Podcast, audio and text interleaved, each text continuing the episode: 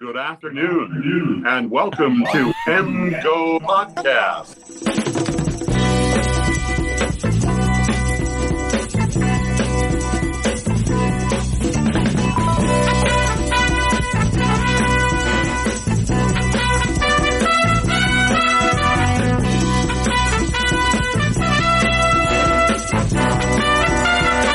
Welcome to MGO Podcast 15.4. I cannot believe what Lou Holt said about this podcast.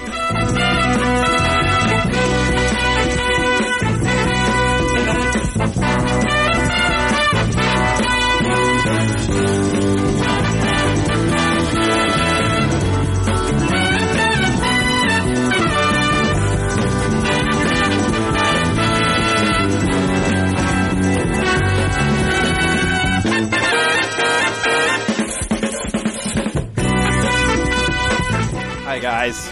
We are now going to start the podcast. It started. Where's Lou Holtz?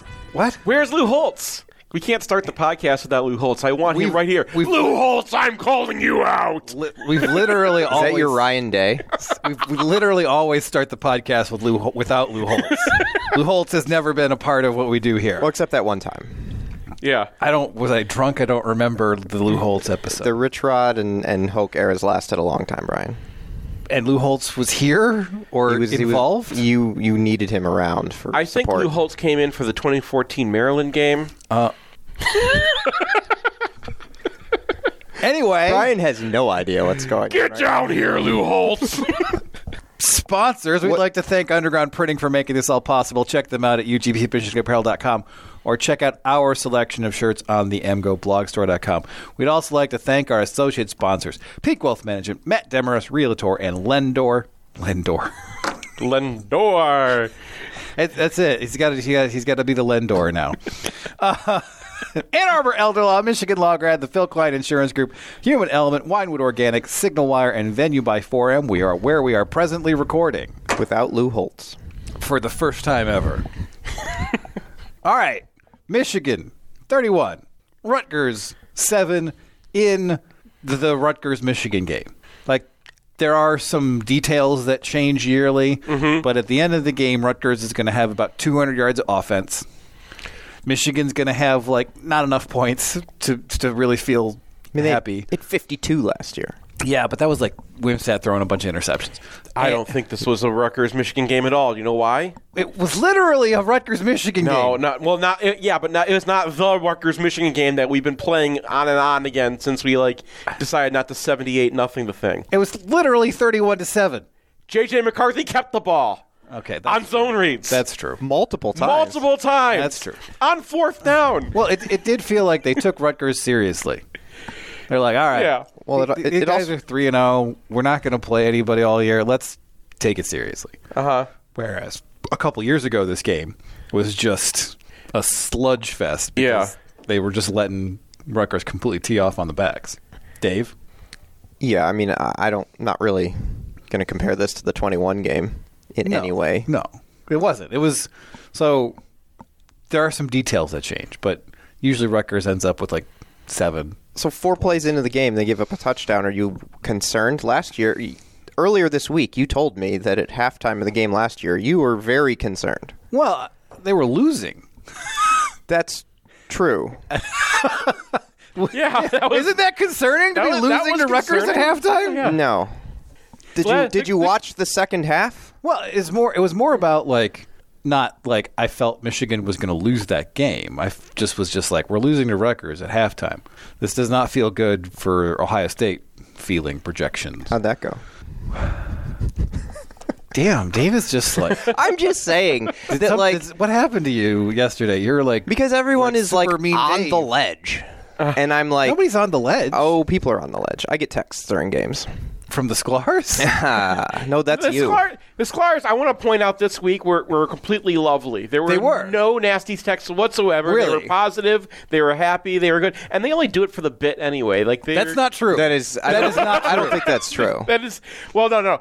A few years ago, they started doing like the nasty text, and I was like, "You guys are too negative. I can't do now, this." now with you, they're doing the bit. They're, so now it's then and then Michigan started like losing the But- game, whatever game that was. in the bit- and then I was like, no, no, turn the negative back on again. no, okay, so but the bit, Wait, wait. You asked for the negative to be bit turned Yeah. back is, on? the Yeah. bit is still true. They're just doing like WWE versions of their personalities, where it's just like this is who you are, except at maximum like ridiculousness level. drama. I think that they anyway, Okay. thirty-one to seven. We're going to talk about this football game, not Lou Holtz. You guys are always doing this now. You're always like, What do we- okay, we, what do- got to talk about strawberry shortcake, and I'm like, no, focus, Dave. You got to focus. Thirty-one to seven was this game. Was that true? That, that's correct. okay. there was only like you know one bad half. All right. Okay, that one was funny.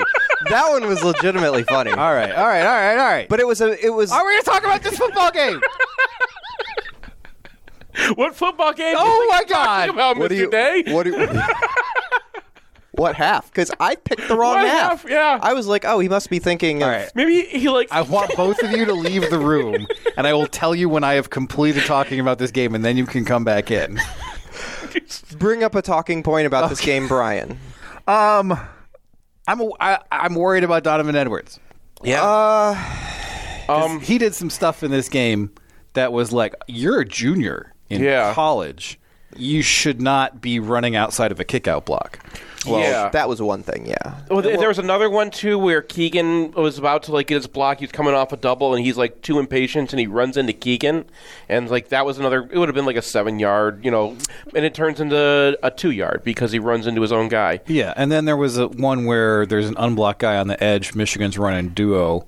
They have moved the interior quite a lot, and so if he just runs up the back of his offensive lineman, he's going to get five or six yards.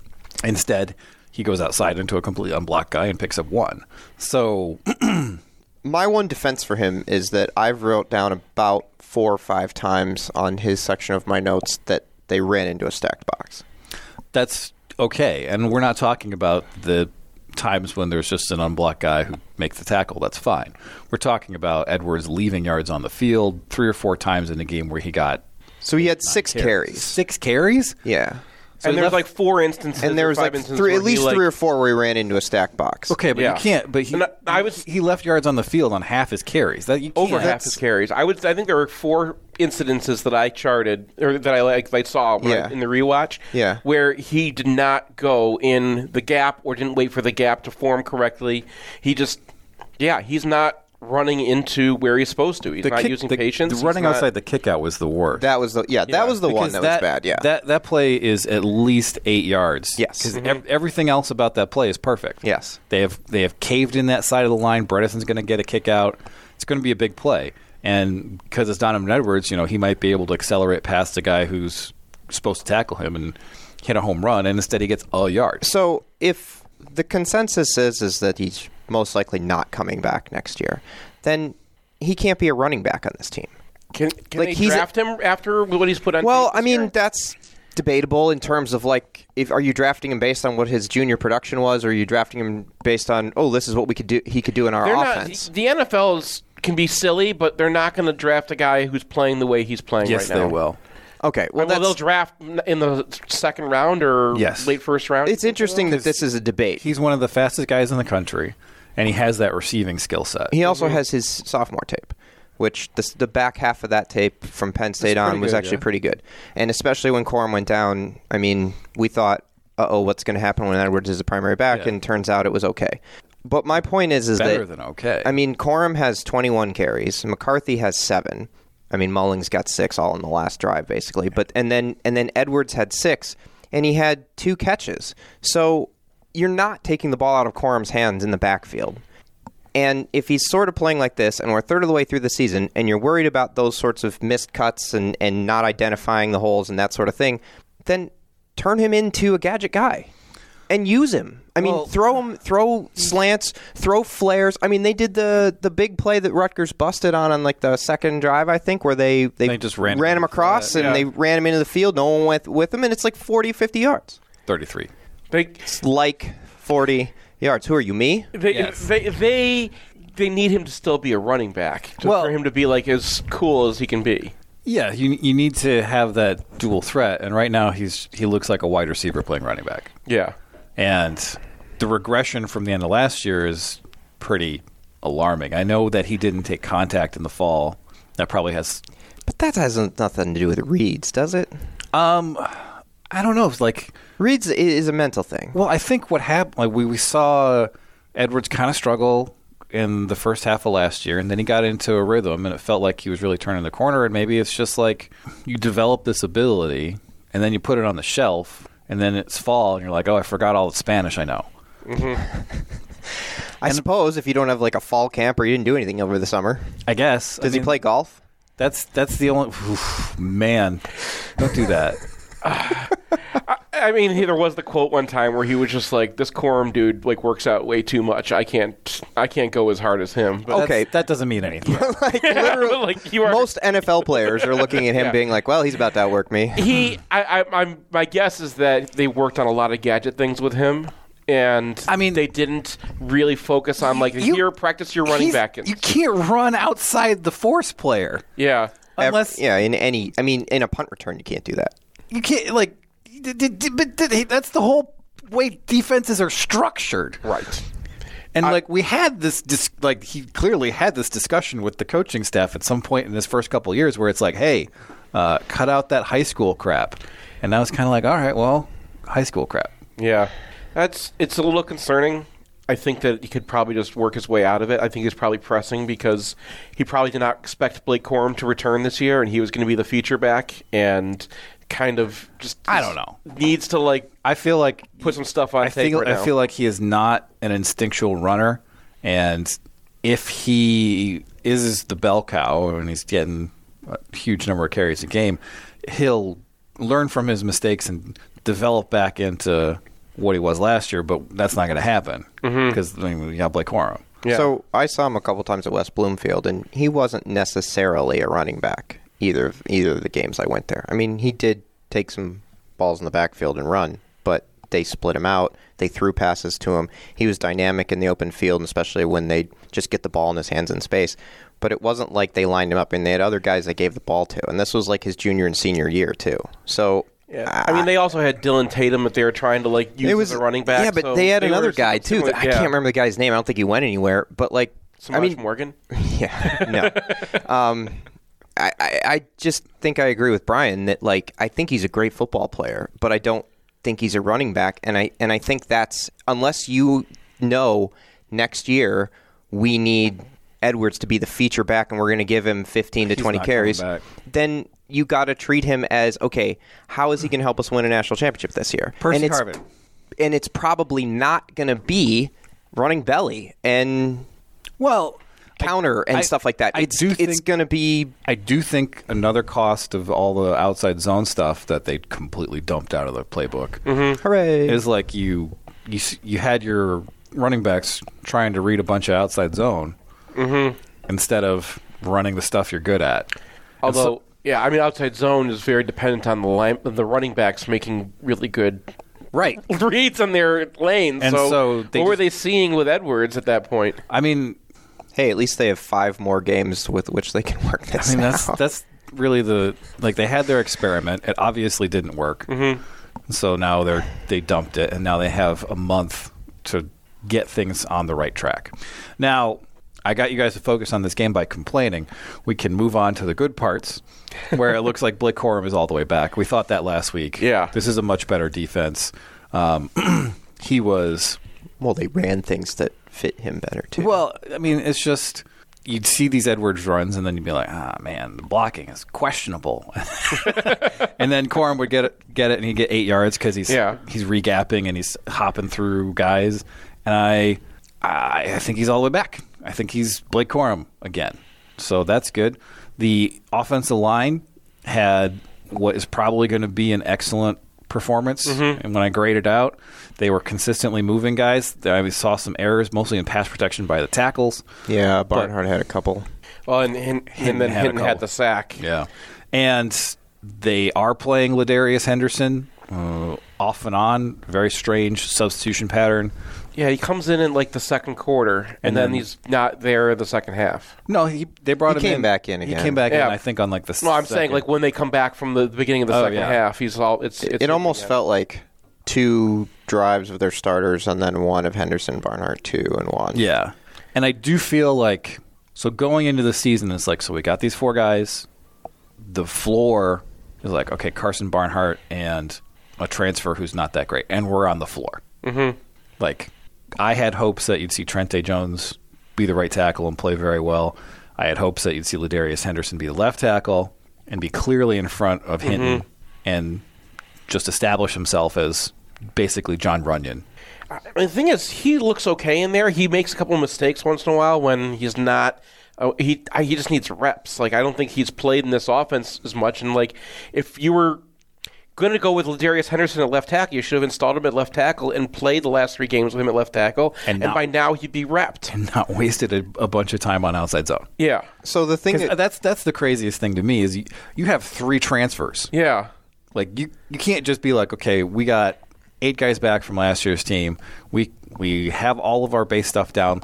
Let's see if we can add this. No, you have three transfers who didn't play in the spring. Yeah. Hmm. And now they're here, and you're like, let's try to do something we've never done before, and is not suited for either Ladarius Hinton or Miles. Yeah. I mean Ladarius Henderson or Miles Hinton. Ladarius Hinton works for that. Well, 'cause yes. It's both Yeah. of them. Yeah, The interesting thing that Craig and I found on our rewatch is that with this happened with Hinton and with Henderson is that they would ID the guy and their guy would still make the tackle.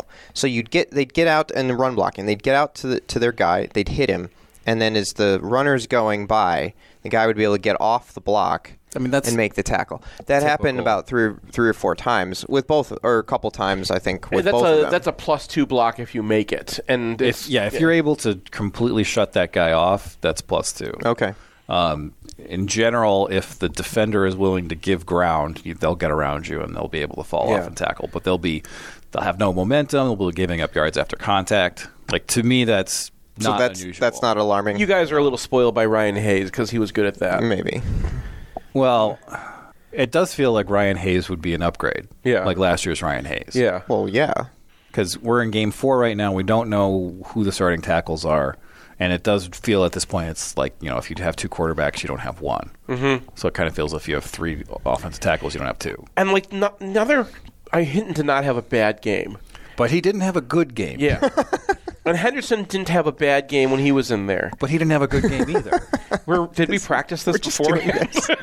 did we like plan this? You guys playing ping pong over No, here? but no, that's what we're saying. That like there we're we're at the floor. We're at, but the floor is not terrible. no, it's, just, it's just ah. but like they got they, so this time they put a 93 instead of a 53 on Trente Jones. Yeah. So why?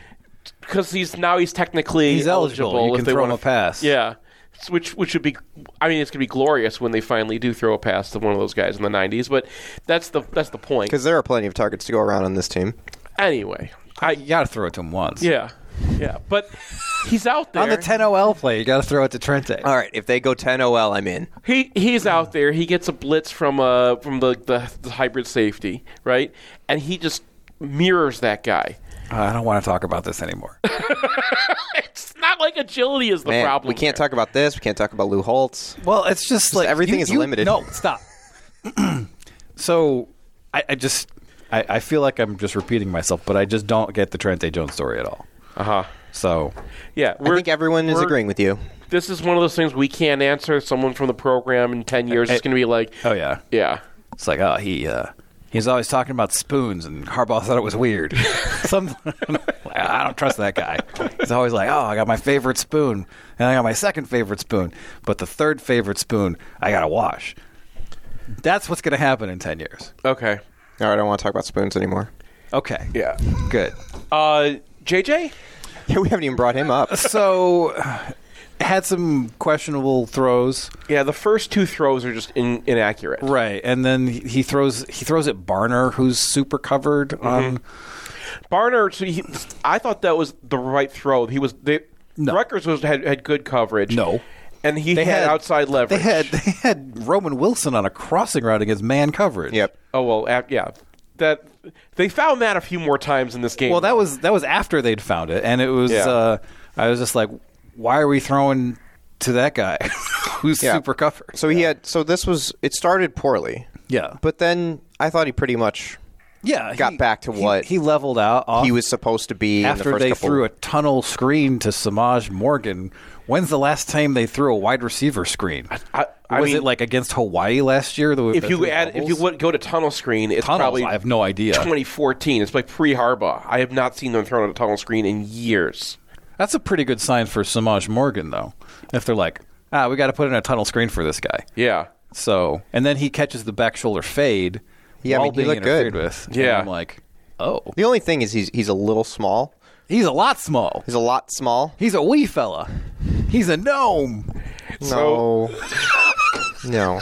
The word on You can't tell us that we need to stay on I. on game when I'm- you're it's- bringing up I'm, gnomes. I'm this is referencing. the second. This, I know he's he's I'm referencing, his referencing- reference to gnomes in the I know. last podcast. But see, he came over after that And that talked evening about and- gnomes and- again? and, explained the complete difference. So now Craig can identify gnomes, dwarfs, He and asked. hobbits. all right, I think we're gonna go. We're gonna find a D So- and D group, and you can roll a gnome, and you can get all this out of your system Why would that get it out of my system?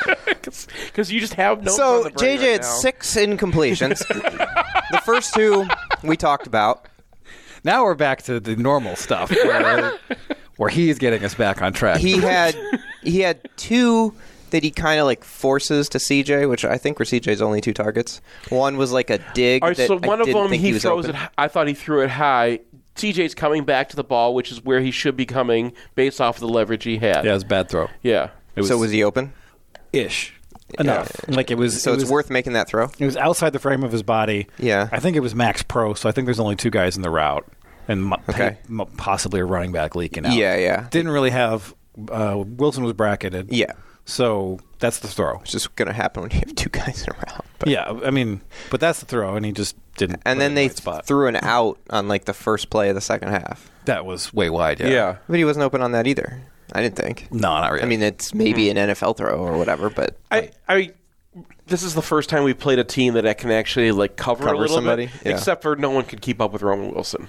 well, well, that's going to continue. that's- to be the case. Yeah, and that I mean, especially because they're using that fast motion where he's already at full Yeah. flight on the snap, Uh-huh. and then he's running a crossing route, and it's like if you're in man coverage, game over. yep, yeah, See ya. that is delicious. And then his other two are he has to he the Barner one you mentioned, mm-hmm. and then another one where he I think there's only two or two and a half guys in the route, and he's getting a little pressure around the end, steps up and kind of flicks it to the corner with Wilson. I thought that was a great throw, and I thought Wilson lost it. like you mean like lost where the ball was in the air? Yeah. Mm. he's actually looking over his outside shoulder and then he's he stops and he looks inside and i think if wilson continues looking over that outside shoulder that is an easy adjustment that pulls him away from the coverage Mm. under pressure and that's a touchdown yeah. like i thought i thought that was a- a great decision under pressure and wilson Yeah. just didn't track it I, I that that could be. So that's it though. That so he was fifteen to twenty one. Yeah. After starting what oh or for two, two. yeah. And then I don't know. I didn't like a couple of those mill throws, but um, and he's got like two hundred plus yards. And granted, there's some like runs after the catch and all of that, but What we got? What you guys think of the throw to Loveland that Loveland brought? I mean, I thought it was a gorgeous throw, and that he was reading that he had the room to throw it, and then the argument was like, "Oh no, is that an interceptable ball?" Because he throws it on inside after Loveland kind of, you mean the long one yeah, yeah. I thought that was a gorgeous throw. interceptable ball the safety was coming over, and the safety was watching Loveland a little bit, and he actually throws it so hard the safety doesn't even get there in time. Yeah. and Loveland goes Loveland up and lays gets it. out and catches. The only I- be- the only better th- catch I saw by a tight end was number eighty eight for Notre Dame, who like one hand spears that ball over the middle of the Uh, yesterday. yeah. I, uh, I my argument was that it was a great throw and that he knew he could fit it in there. if you were hitting colson loveland in the butt zone That's a great throw. yeah Uh-huh. okay. Because like no one else is getting to that ball. All right. right? Because Loveland is high pointing a ball, and he's six foot five with crazy long arms. It doesn't matter. Okay. So shut up, Gabe. We're done with that one. All right, so Seth is working out his personal vendettas on our podcast. Very good use of everyone's time. I mean, you guys are all like, "Hey, I'm talking to Craig. I'm watching this guy. I was watching the game with my brother, and he was this, this is his p- opinion." and Isn't so- he a Sparty? No, this is not the Sparty. He, this is the one who went to Western. Oh, okay. Yeah. Do you need a flow chart? The other one's a Sparty. So- yes, family? I do. I do. I actually don't give me one. I know So- you will. I, I know. thought You'll again, go into Illustrator and you'll be like, okay, this guy's got a shield and this guy's sign. So did the sign work? yeah, I think it did. I, I, I think. So. I mean, I, I think the first two throws are probably like, "Here, Seth, you want to see Cyan? There's, there's your Cyan. Eat it. Uh. but I also gave him a star, so then he's just like, "Okay, here's my star." All right. Yeah. Uh, and then, of course, he kept the ball several times. Well, I was gonna before we get to the running part of it, the flea flicker. yeah, That I was such a won cool every play. game. Yeah, but that wasn't a typical flea flicker, and Rutgers looked like they were ready for it. You know what because that they had, Hmm. play is from? Super Tecmo Bowl. Yeah, you're right. you're it right, actually yeah. is. Um, I'm the weird kid. I actually had like the first Madden instead of Tecmo Bowl. I had to come to Tecmo Bowl like much later. Wow. Yeah. so Tragic story. The two receivers downfield are both covered because you can see as the play is developing, you're like, oh, they have this. Like it's they they have it covered Mm. on that. But then Loveland does an amazing job of selling that because I went back and watched that in slow mo because I wanted to see how did he get so open, and he's actually blocking and blocking and blocking almost until I think it was Edwards that pitched it back to McCarthy. And then he releases. So I wonder if there's like a like a he's supposed to count to like four or three or something and then go because he times it perfectly. And it's just I wide mean, it's- open. I mean, the the base play, if you could take out the flea flicker and all the motion and stuff like that, the base play is a tight end delay, and that play, you know, remember we used it against Nebraska a bunch of times uh, it, in uh, was it twenty one? That it's- that's over it's the a middle, Great play because. Defenses, they have uh, their reads are like, is the tight end staying in? Okay, if he is, I'm allowed to go and do. That's this going to be the thing. Trente Jones catch. A wide delay. yeah. Because they'll be like, oh, this guy's an offensive lineman. I just kind of want to see Trente running down the sideline, high pointing a ball. Yeah. Get that get that diamond up. yo. Trente Jones wheel route. I would Trente Jones wheel route off of a flea flicker. I would lose my mind. So you absolutely Just be done with football. That's know- it. I'm out. you know the greatest play. and the Zach Zinner just walks off the field. The best part is you know that Zinner and Keegan have proposed this already. They're like, Sharon, we got something for you. and he looks at it and he's like, wow, even I didn't come up with that one. Uh, so All right, so we, we can go to the, the run game. if you right, want. so third and one, uh, we get a JJ keep for 17 yards or so, and then there's a subsequent third and one that uh, Colin on Twitter called out. Brian's going to talk about this. I am going to talk about it. so they get a chunk play on another third down because guess what happens? The run, the Rutgers guy on the backside has to check JJ on a belly play. Yeah. and That was fourth and one, I think. was no, it? that second one the was second one was. no. The fourth and one was when he keeps, and then after that they have the a third and one. and he hands it to Quorum, and the guy stops. Oh, I see, I see And what you mean. Quorum has the room to just run inside of him. Because they're checking JJ. I mean, that was Gotcha. going to be a conversion either way, but instead of two yards, Michigan got like eight or nine. So, and I thought that was about right for how much JJ should keep the ball. Also, he got out of bounds every time. Yep. You got a bunch of yards and then literally turn 90 degrees. It's like, all right, we're good. That one And we was. saw the Rutgers safety being like, "Can I get it one time?" A Rutgers safety like just managed to get the hit in before he gets out of bounds. yeah, he- yeah. And he's like, ah, finally, I get up. He also had push you. he also had four scrambles that I had him. I charted down, um, and three of them were good. One of them got called back because of a penalty. Hmm. Yeah. Um, and then the first one where he, I couldn't tell if he gets sacked or he gets back to the line, but I thought that he made a late decision. And if he steps up, is like third and what five, six, something like that. He steps up in the pocket as soon as the rush gets to the level of the line where you can see that they're going to go by him. Yeah. And he waits a beat and then steps up and then decides, oh, I don't want to get too close to the line, so I'm going to fade to my right to try to throw it, and he gets grabbed. If he just breaks right away out to the left, I think he's got a first down. Yeah, I, I mean, I don't want to necessarily encourage him to be more uh, willing to leave the pocket. But I think that was the the third run that I or yeah the third run that I had w- for him was the one where they go play action on first down. He gets back. The right tackle has pushed his guy deep, so the right side of the field just opens up, pulls it down, Yeah. and chuck and I think leaves for they about had- That was twenty Trente yards. Jones actually who. I pushed think him they in. had a spy on that play, and he just went with the crossing route. Or I guess he must have been a robber because if he was a spy, he's not going But- the crossing route. yeah. But like when you see that, like that's the play. Yeah. It doesn't matter what your throw is, unless it's like a guy walking into the end zone. Well, I mean, I it's 20 yards. I think this might have been the first time that we saw an, o- the opposition play any appreciable amount of man coverage Mm-hmm. Uh. Yeah. okay. because you know Bowling Green's not going to man up on Roman Wilson. Like, Well, I mean, is anyone? Should, Well, E- should anyone, Brian? ECU played a lot of man coverage, but we saw what happened in that game. well, what they Wow. they did is they would have eight guys cross the line of scrimmage. Yeah. and then on play action, there's two guys back. so- Right, right. That's the, that, that it, they were playing cover zero. This is Rutgers. This is how they play, and they usually have the guys that do it. Like you know, Max Melton is a pretty decent uh, cornerback. Uh, Igbenosin is not as good as his brother, but he's a you know pretty decent coverage guy. And they manned up. I think a couple of times when he went to go scramble. Just I they don't show it on the on the review, but I but I remember not seeing anybody open. Like they just manned up. Yeah, man, going from uh, CBS to a couple weeks of Big Ten Network was rough. Uh huh. Because CBS is like, would you like an all 22 of every single play? And I'm like, yes, I would. And BTN is like, we don't have the replay. no, it's too hard. Do you I want had to a short see? interaction with Jake Butt on online, asking him like, "Can you talk to your directors?" What did he say? he gave me a, a he gave me a like on the the thing, and, then, Well. took, and then took the like off. I would. I would I would, I would I would like to see something ha- what like what happens when JJ decides to scramble. I want to see what's going on downfield. Although my favorite thing is when what game was I watching?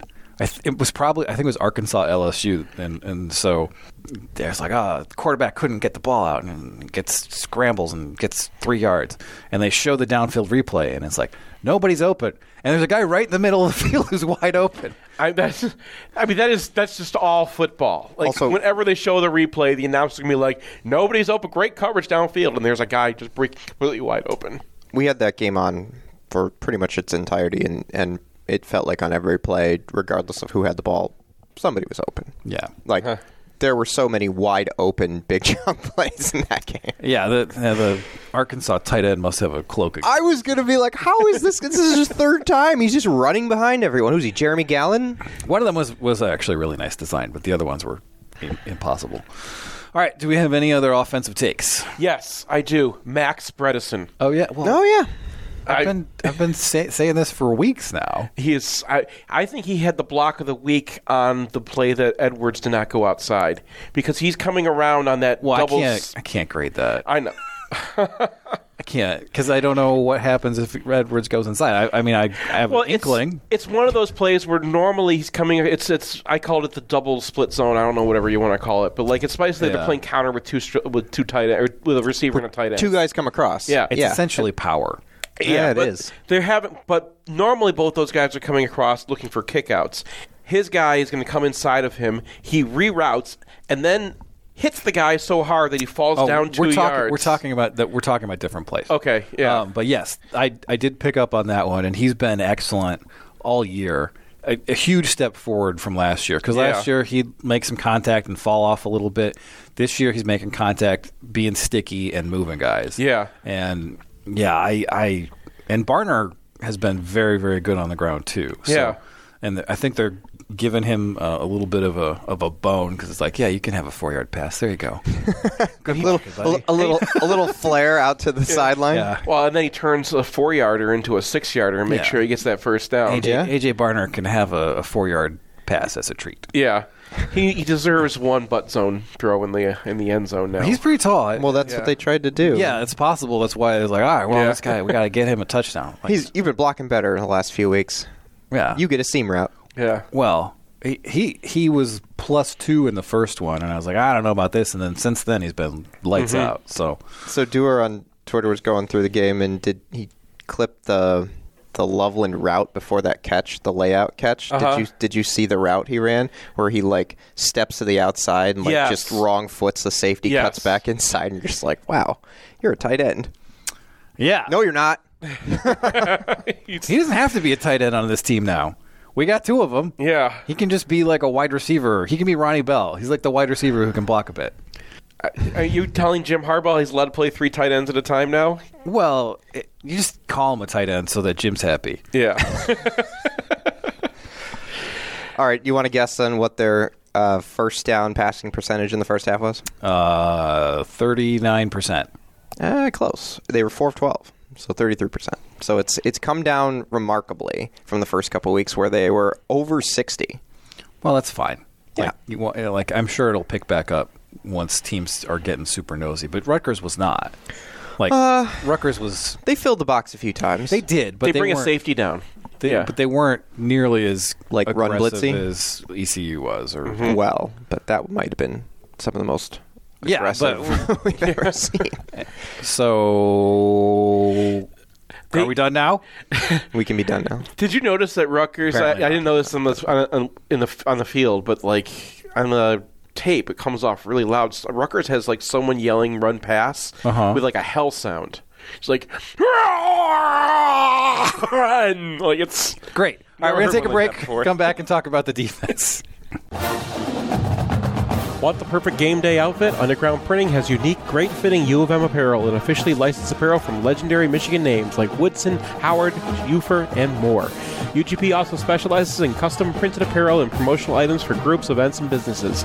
Whether you need one shirt as a gift or 1,000 shirts for a charity walk, Underground can customize almost anything for groups large or small. To learn more, visit Underground Printing at one of our three convenient locations around Ann Arbor or online at undergroundshirts.com. It's painless. It's online. It's group ordering made easy for your next custom printed apparel order. Pogo from Underground Printing will save you time and hassle. Whether you're selling shirts for a fundraiser, organizing a large event, trying to collect sizes and payments for a family reunion, or, you know, ordering a whole bunch of shirts with your Kickstarter, Underground Printing is here to help. Save time and hassle every step of the way with their easy to use site. No more guessing what to order, chasing people down to pay, wasting time trying to sort out the order. They'll set it up, and you can just sit back and relax. They'll even take care of individual shipping. To learn more about about Pogo, visit them at any of their convenient locations or, under, or at pogo.undergroundshirts.com. Hey, it's Nick Hopwood, certified financial planner, founder and president at Peak Wealth Management. Check us out at peakwm.com slash mgoblog. When you're watching the game, everyone knows what the score is. But you might be at halftime of your career. Do you know what the score is? Are you winning? Or do you need to play catch up? If you're behind in the second half of your career financially, we may need to run a hurry up offense like John Navarre in the 2003 game at Minnesota, or run a three quarter court press after a made free throw like Coach Howard likes to call. My team of CFPs at Peak Wealth Management are here to help you understand what the score is and what you need to do to win. Your spreadsheet doesn't tell you the score like we can. If you're going to spend all your free time watching replays of the 2021 2022 Ohio State games on repeat, you need to outsource your financial planning and investing with us at peakwm.com slash mgoblog. At Peak, our goal is to help you retire with peak confidence. The only thing we can be sure of about the future is that it will be absolutely fantastic. I'm thinking of the incredible breakthrough made possible by developments in communications. Arthur C. Clarke's 1964 vision is now reality with SignalWire, a cloud platform that enables developers to build the applications that will reshape the future of communications. These things will make possible a world in which we can be in instant contact with each other wherever we may be. You can add cutting edge, real time video and audio to any product, website, or application with APIs and SDKs for developers of all skill sets. SignalWire is optimized for high quality and low latency communication functionality for video, voice, and text messaging capabilities. Almost any skill could be made independent of distance. Men will no longer commute, they will communicate. See for yourself at signalwire.com. Use code 2021 and receive $25 in developer credit. Go to signalwire.com. Signal Wire Communications OGs, original geeks of programmable communication.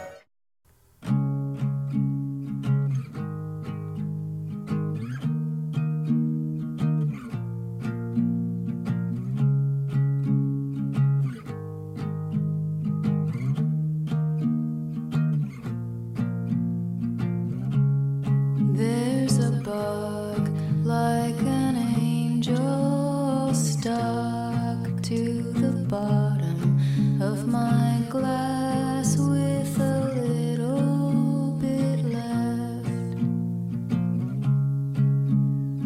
As I got older, I learned I'm a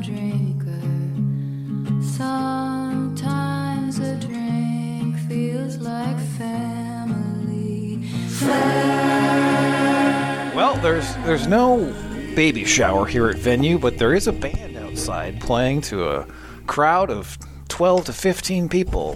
Got some beverages out there, possibly of the alcoholic variety, some excellent food. So brunch at venue on Sundays. You might even see us podcasting, but please don't knock on the glass. We're like fish. All right, defensively, there is the 60 some yard slant touchdown on which Mike Sanders still gets shook, and then Rod Moore takes a tackle that's just like, I'm very rusty. and All right. So he doesn't get shook. I think he just slipped. Yeah. He has McGregor dropping out into like uh, amoeba zone. So he actually has help inside. Uh, you know, he's still going to get knocked because he wasn't there to be on the tackle. But like McGregor's supposed to drop a little bit further back. He almost touches it, and then yeah, McGregor is- If you miss that, Moore's supposed to make the stop, and it's you know a ten yard pay play. Well, even if he doesn't make the tackle, he's got to delay the guy enough so that other people can rally. He just Right. has like a minus four air ball. Um, Yeah. But of course, he hasn't played this year yet. So, So that we talked about this. I'm interested in your take about is so then Moore gets benched after that, and he your boy doesn't- Quentin Johnson plays pretty dang well. right? Speaking of science, but but but wait a minute. I get that. Okay, you made a massive screw up, and that led to a really long touchdown. But isn't the thing that Rod Moore needed more than like learning not to do that is reps? It since he hasn't played since Well, the TCU game, He came back later in the game. right? and- but at that point, the game is functionally No, over. he came back in the first half. He did? Yeah. Okay. So Game was still over, but whatever. I think when you make a mistake like that, it's natural to be like, all right, sit down, calm down. Mm-hmm. We'll put you in a little bit later, but we're going to. Normally, I would agree with through that, it. but he's had three weeks to do that. I whatever. I this program is going to reward you if you're playing well. Quentin Johnson gets in there and played well. He did. So he came down on a, on a third and short and Mm-hmm. popped a guy. Mm-hmm. Uh, he had a pass breakup or something. yep, he had a pass Yeah. breakup. Yeah. I mean, he was over that tight end the whole way. They probably shouldn't have thrown it at him, but it was like great coverage there. He also had a blitz that ended up being a zone read where he had to set up and forced it inside, and you know Michigan swallows the running back, which is something Makari Page did not do. So He also busted an edge, but he had outside contain and let I think Wimsett. That was get what the outside. play I was talking about. So he comes in, and he is now the, the, the guy being read. Or we're talking Michigan's about Page slanting. now, right? Page, yeah. Yeah. Oh, I was talking about Quentin Johnson. I didn't- thought we were talking about Quentin Johnson. I didn't notice him blow an edge. I knew, Oh. like, there was the play on which. Um, It was in the second Will- half. It was late. Well, there's the early run that got called back on holding was pretty fortunate because I thought Stewart. Stewart got himself in that, that jam. Yeah, and then Yeah. the guy doesn't let go, but I thought that was a real ticky tack. Uh-huh. And then Johnson is also not filling. Mm-hmm. Um, so that was one of the edge issues, and then I forget what the other one was. Well, But I didn't. think it Moore was got Quentin edged Johnson. Yeah, it was Moore. Yeah. at least once. I mean, all, most of the edging was early, like in the first couple of And then drives. the the page blitz is you're you're right. Is Yeah. like when you're blitzing like that, you got to go inside out. Yeah. I mean outside in. Uh, yeah, so you, you cannot get edged. You can't let you Right. can't give up your edge and we, around. and we saw uh, Braden McGregor do that. I Yeah. think in the f- first or second game where he's coming in on on on blitz, and so what you do is you basically run through the quarterback to the running back. Yeah. and you know just blow up the running back, and then Wimsat's like, "Hello, I Yeah. can do this." Yeah, yeah. I the if you're going to be there, you have to make the read hard. You cannot make the easy read. And I, he took his eye off the ball and decided the running back was getting the ball. It's something that I saw Jalen Harold do before. This program probably doesn't practice a lot of zone reads. Well, also, I mean, it's a safety. Yeah. So when it's McGregor and McGregor is frequently an unblocked defensive end against someone, he's like, "Ah, I got this. But a safety on a blitz, sometimes, you know, you just haven't repped it enough. Yeah. So that's no big deal. Like other than Wimsat getting the edge a couple of times and having another couple nice runs, which is going to happen against any functional quarterback run game. Pretty much the only other way Rutgers moved the ball was when Wimsat was visited by the ghost of Trevor Simeon and became an unstoppable throw god for about half a drive. and that was like two throws. it was four throws. Well, and I mean, Michigan was playing. one of off them was out of coverage. bounds. One of them Yeah. was. The other one was very close to being out of bounds. Right, and so that was yeah. There's also Michigan playing deep thirds against Rutgers. and Yeah. I'm like, Yeah. wow, what are we? We're practicing against Ohio State. Yeah, and but But it was 14 to 7 at that point, and the Rutgers goes on a drive, and it's like, hey, guys, you know, Yeah, I, I'm not I was real thrilled with playing super off coverage against basically anyone except Marvin Harrison. Um, yeah. But Yeah. they need to work on that because even if you are playing a deep third, that hitch needs to be defended. Yeah, and I, you saw Wallace do it twice. You saw um, Will Johnson. John- Will Johnson do it once, and they they didn't drive. So like when you see that guy hitch up, you're still responsible for him underneath. You have to drive on that. Yeah. Right. Your your deep job is done, and now you now the play is beneath you, and they're still they take a step back when the ball is in the air, and it's, it's weird that they're doing that after we've been playing cover three as long as we have now. I I, mean, guess Josh for- Wallace is still new to it, but Well, Wallace isn't new to anything, but he is in- doing something that maybe he wasn't doing last year. And Will Johnson has probably not had a ton of reps recently, right? He's in, he's in the Rod Moore role. Yeah. So here we are. Big Ten season starts, and we're just talking about rustiness in the secondary because no one's played. yeah. Well, if you look at the next two games on the schedule, it should calm your nerves. So I after the the Moore bust is the, the first drive, and then the, the penalty is the second drive, and they can't get the first down. The third drive they actually put together, and that one was until they got to I want to say Michigan's 30, 35 ish was the backup DTs. It was Good and Benny the whole way, and when you watched Grant and Jenkins, it was very different. So Yeah, the fourth down stop is mostly Jenkins just absolutely blasting through a gap. Right. Uh-huh. But they but they got yards on the ground because on some of those reads, the DTs and I have even McGregor on the one play. It was McGregor and both the backup DTs of Good and Benny all got like shoved down the line. So I think Wimsett goes outside, comes back inside to the middle, and there's nobody there. And That's Good so- is So good. that- good got sealed. yeah, that- yeah. Good got sealed the other on the All right, I'll I'll say. Okay. So I think that might have been either a trap or or midline or something. It looked like they were expecting Michigan's defensive tackles and ends to get upfield, and they had a, a good plan for it. And that's going to happen sometimes. Mm-hmm. Right, but my point was that they didn't drive the field against Michigan's A defensive line. Right. Like it was their backup DTs. And when you get Graham back and all of a sudden now the backup you can rotate three guys in, you're always going to have sort of fresh guys. And I mean, I don't think we're going to see Cam Good a whole lot against Penn State and Ohio I mean, State. you are because Mason Graham's injured. Well, if he, unless he's back by that point. I mean, be back. in like six or seven weeks. Harbaugh said that he might miss one more week and then he'll be back. Okay. He's going to have a club, Okay. but he'll be back. Right. so yeah, good. So against the teams that they're, you know, your some of the playing time we've seen in this last month is going to dwindle for a number of these players when we start playing the two or three games that Yeah. we're all prepping I, for. I really think I would love to have Graham against Nebraska because of the way they're playing right now. But like the, the, the triple option stuff would be Graham would slaughter that thing. Well- and that's the problem with uh, you know Benny's got some athleticism. Ben's got plenty of yeah, athleticism. he just and good is that's just his problem. He just does not have the acceleration. So like the reason he gets jammed there is that they kind of flip the direction he has to go. And sure, but Yeah. when Grant and Jenkins are in, I'm just kind of like, okay, feel free. yeah, Yeah, and so there's things Michigan needs to work through. But one thing that I thought really stood out is I thought we got maybe the best linebacker game in a minute here yeah, because Hausman definitely had some plays. I mean Hausman. There's a I think it's a quarterback stretch that Rutgers is running, and Hausman gets there, takes on a lead blocker, and blows him up. yep, and then makes the tackle.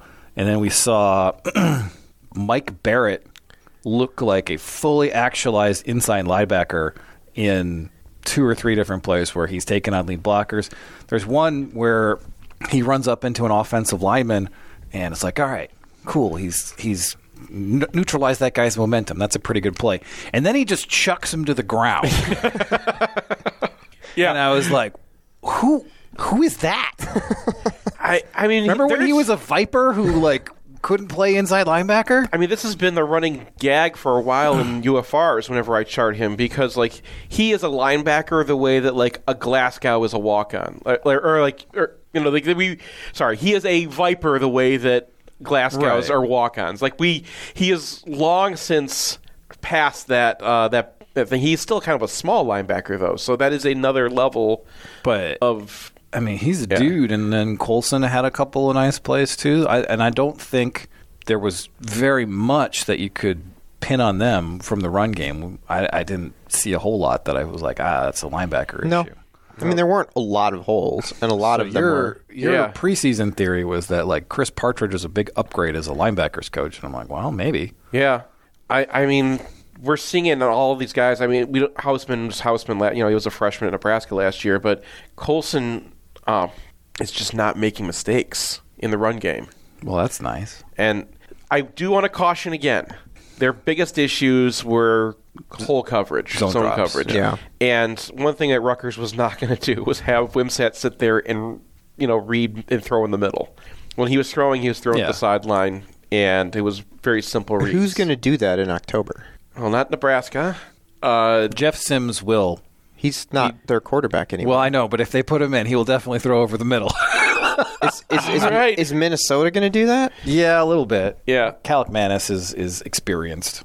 they got span forward, so they'll probably try to hit him a bit. Like I, And I- then you're down to like Michigan State, I mean, the- Indiana. The, Penn State game is going to be the rubber hit in State. the road for that. Yeah, yeah. I- That is that is the are are the linebackers much improved, especially Colson, much improved in zone coverage. He's got the athleticism to do it. It's just it- they didn't have it last year, and it doesn't seem like it'll take that much to get him there because it's it's not like he was. Have, have whole. He, it's not like he was having like junior in college problems last year. He Yeah. was having freshman in college problems. He was having like, okay, that's how a linebacker in high school plays problems. So I think that you can get him there, and we just don't know. I you can't tell against Rutgers. You can't tell against That is Bowling the Green, one- UNLV and ECU. negative about playing kind of teams like this is that you, you don't know how good you really are.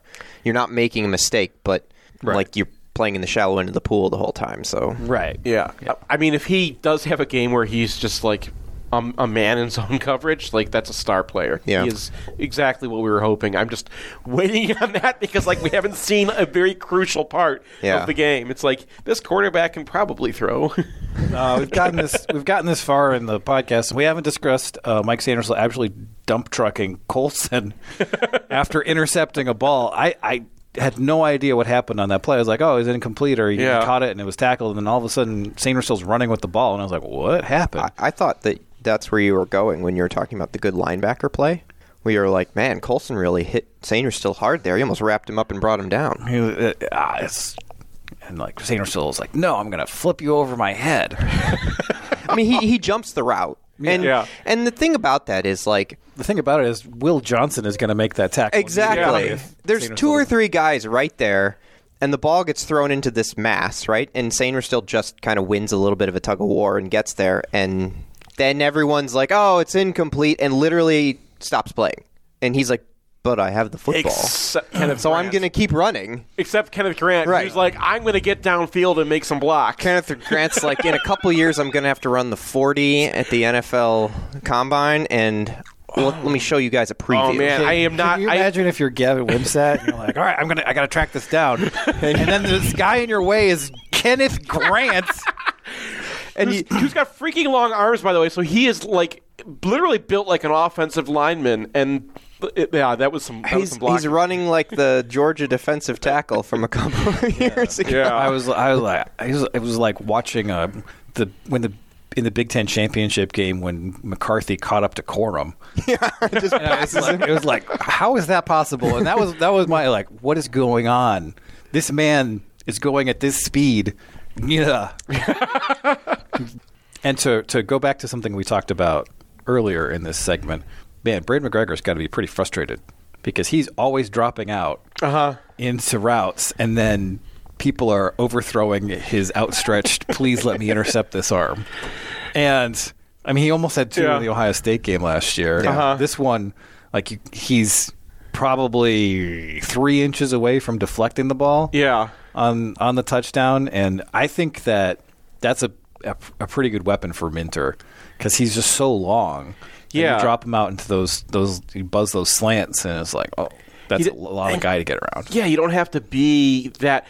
If you're tall, and this is why Michigan's looking for tall linebackers all the time. Because if you're that tall, your zone coverage is much better. Right. Because like the, the amount you can control. More of you to go you're, around. you're like Right. a Purdue center. Yes. So, yeah, I mean, it, it felt like this was a much better Rutgers offense than we had seen before. Like they had some things going. Yeah. on. Like Wimsett is obviously not there yet, but But he wasn't bad. but he was much better than he was last year. Yeah, and- they're using his legs in a way that's annoying. And Well, they took away. Michigan just defeated the one thing that Rutgers has really been putting on this year. They, they have the, the running back lead block, like the Neil Denard power Right. play, right? And you mentioned one time where Houseman just blows up that running back and gets to him, and the other times the guy was just running into the defensive line because someone had beat a block, and Yeah. like their Michigan defeated the number one thing that Rutgers had, so they were having to go to their secondary and tertiary things because I mean, and their this main was- offense. Is This not was a bad. run offense that was doing very well. Uh-huh. And I know that you know Northwestern, Virginia Tech, and whoever else they played is not exactly a murderer's row, but in just in terms of how functional they felt, they felt much more functional as a football team this year. They're probably going to go to a bowl. I mean, you got to be looking at that Michigan State game now. It's like, okay, Well- we got to get that one. I think they'll get the Indiana game. Well, yeah, they'll definitely get. I mean, yeah, they're they're going to go to a bowl game. Yeah. they got three wins. They got Indiana, Michigan State on the schedule, and then they just got to find something else. They play somebody on the other side Yeah. too, and They'll- I don't know if you watched any other football, but there was Yeah, they're- they prob- nobody they gotta else have- that looked. Illinois or someone on the schedule from the other side of the division. Do you think Brian McKenzie would come up if they go to the Motor City Bowl? he has to? Yeah. Are, you- are you going to expense wherever they? What no, if they, I am not expensive. What if what if they go to like the Aloha Bowl? no? Then Mackenzie gets a free No. trip to Hawaii. No, he doesn't. He doesn't. He only gets to come to Detroit. It'd be so sad if they, they finally make a bowl and they're like, guess what? You get to play in Ford Field. hey, that would probably be better than if they drew like the Pinstripe Bowl at Guess what Yankee Michigan Stadium State's bowl at game is home. this year. yeah. Ford Field because it's the last game of their season. All right, we're going to take a break, come back, talk about miscellaneous business on the other side. Hey, it's Nick Hopwood, founder and president of Peak Wealth Management, your MGO financial coach, and it is our goal to help you retire with peak confidence. Check us out at peakwm.com slash mgoblog. Bo says the team, the team, the team. Lately, my mantra has been the plan, the plan, the plan. Check out the Trust the Plan podcast. Search out my name, Nick Hopwood, on any platform and give us a follow. You know, we haven't updated this ad in over two years because since the last versions went live, we only had one Big Ten loss, and honestly, I'm a little superstitious. But for this ad, I just want to give a shout out to all the loyal Wolverines and MGO blog fans who've reached out to us from as far as France, Japan, Seattle, San Francisco, Dallas, Florida, New York, and of course all over the great state of Michigan. And you guessed it, we're pulling recruits out of Ohio as well, just like Harbaugh. Thank you very much. So, no matter where life has taken you after your time in Ann Arbor, we're here to help you build a plan you can trust. If you're looking for a second opinion, visit us at peakwm.com slash mgoblog today. Hey, fellow Michigan fans, this is Matt Demarest, Realtor and Lender. For a decade now, you've heard me on the podcast talk about mortgages, and I've helped hundreds of fellow Michigan fans in that capacity, including Brian and Seth. But many of you don't know I'm a real estate broker as well. I promise to make buying, selling, or financing homes simple and cost effective anywhere in the state of Michigan. Whether you're upsizing, downsizing, buying a vacation home, or building a real estate investment portfolio, send me a text or give me a call. It's never too early to make a plan, and the call is always free. My number is 734 882 8194. Again, 734 882 8194. Or you can find me online at realtorandlender.com. That's realtorandlender.com. Whether you want to buy, sell, or finance a home, or even all three, I promise to provide the experience so many of you have come to expect over the years. And as always, thank you and go blue. NMLS 1011726, Equal Housing Lender. Want the perfect game day outfit? Underground Printing has unique, great fitting U of M apparel and officially licensed apparel from legendary Michigan names like Woodson, Howard, Ufer, and more. UGP also specializes in custom printed apparel and promotional items for groups, events, and businesses. Whether you need one shirt as a gift or 1,000 shirts for a charity walk, Underground can customize almost anything for groups large or small. To learn more, visit Underground Printing at one of our three convenient locations around Ann Arbor or online at undergroundshirts.com. I can't believe I'm doing this. If you find yourself in the penalty box, you want a Michigan man arguing your case, call criminal law attorney and former prosecutor Jonathan Paul tonight It's 248 and 924 9 and 458.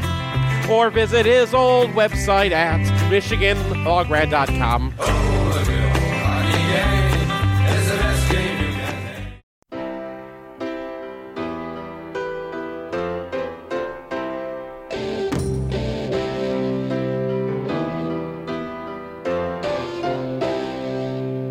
You always were the one that knew they sold us for the likes of you. I always wanted new surroundings, a room to rent while the lizards lay crying in the heat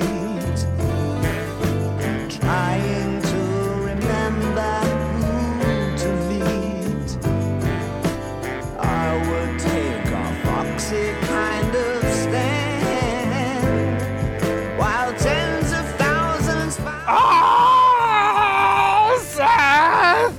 David, Randy, Jason, did you know that I was doing a Ryan Day impression this whole time? I didn't know that, but now I do. Now you just need to call out Lou Holtz. Oh, yeah. Where you at, Holtz? I I need takes hotter than Brian Day after Lou Holt said something pretty dang innocuous about his football team. Seth, give me your hottest take. Unfortunately, you've heard this one already. Use the voice. Unfortunately, you've heard this one recently, but Ohio State is a tough football team. Ah. because Harrison comes back with with an injury and plays the rest of that game and That guy's plays a very mutant. well. All right, they. I mean, that's a tough environment to come back and, and play late. They broke a lot of tackles. Their final touchdowns. That is- says more about There might not Notre be a Dame. defensive tackle in the way, but you They- know, they- Trey Adam actually. They, they and- managed to get a yard and barely with- against 10 guys. with, with with nobody on the field. Nobody needs to be telling Ohio State that they're not tough. Okay. They are perfectly tough. Ohio State, you are as tough as they come. You do not need to be one ounce tougher. Stay exactly how Oh, you are. Running Very jet good. Sweeps on fourth and one. Dave, give me your hottest take. CJ has informed the team he intends to transfer if he doesn't get at least two forced targets a game. I like that your version of the voice just sounds like you've been smoking two packs a day for your whole life. I smoke a lot. All right. This is- elaborate. and you also sound like you you also sound like you have a baby in the background that you're not. You're trying not to wake up. yeah, he's very. Cool. Um, I just thought both of those throws were to, to CJ yesterday were like, okay, well, clearly Roman Wilson is getting all of the targets because he's always open and he's faster than everyone. And here's the other senior wide receiver. He's like, what about me, guys? And like that, you know, the flea flicker should have gone to Wilson. The post on the interception and you mean last week's? last week, yeah, yeah, Yeah. that should have gone to Wilson. The post. That was the interception. Should have gone to Wilson. Yeah. And so it's like, you know, we're okay. We just got to give this guy the ball a couple of times. Yeah. Randy, give me your hottest take. We shouldn't watch Michigan football games until the second quarter. At least- it's better than last year when it was the second half. Right. I know.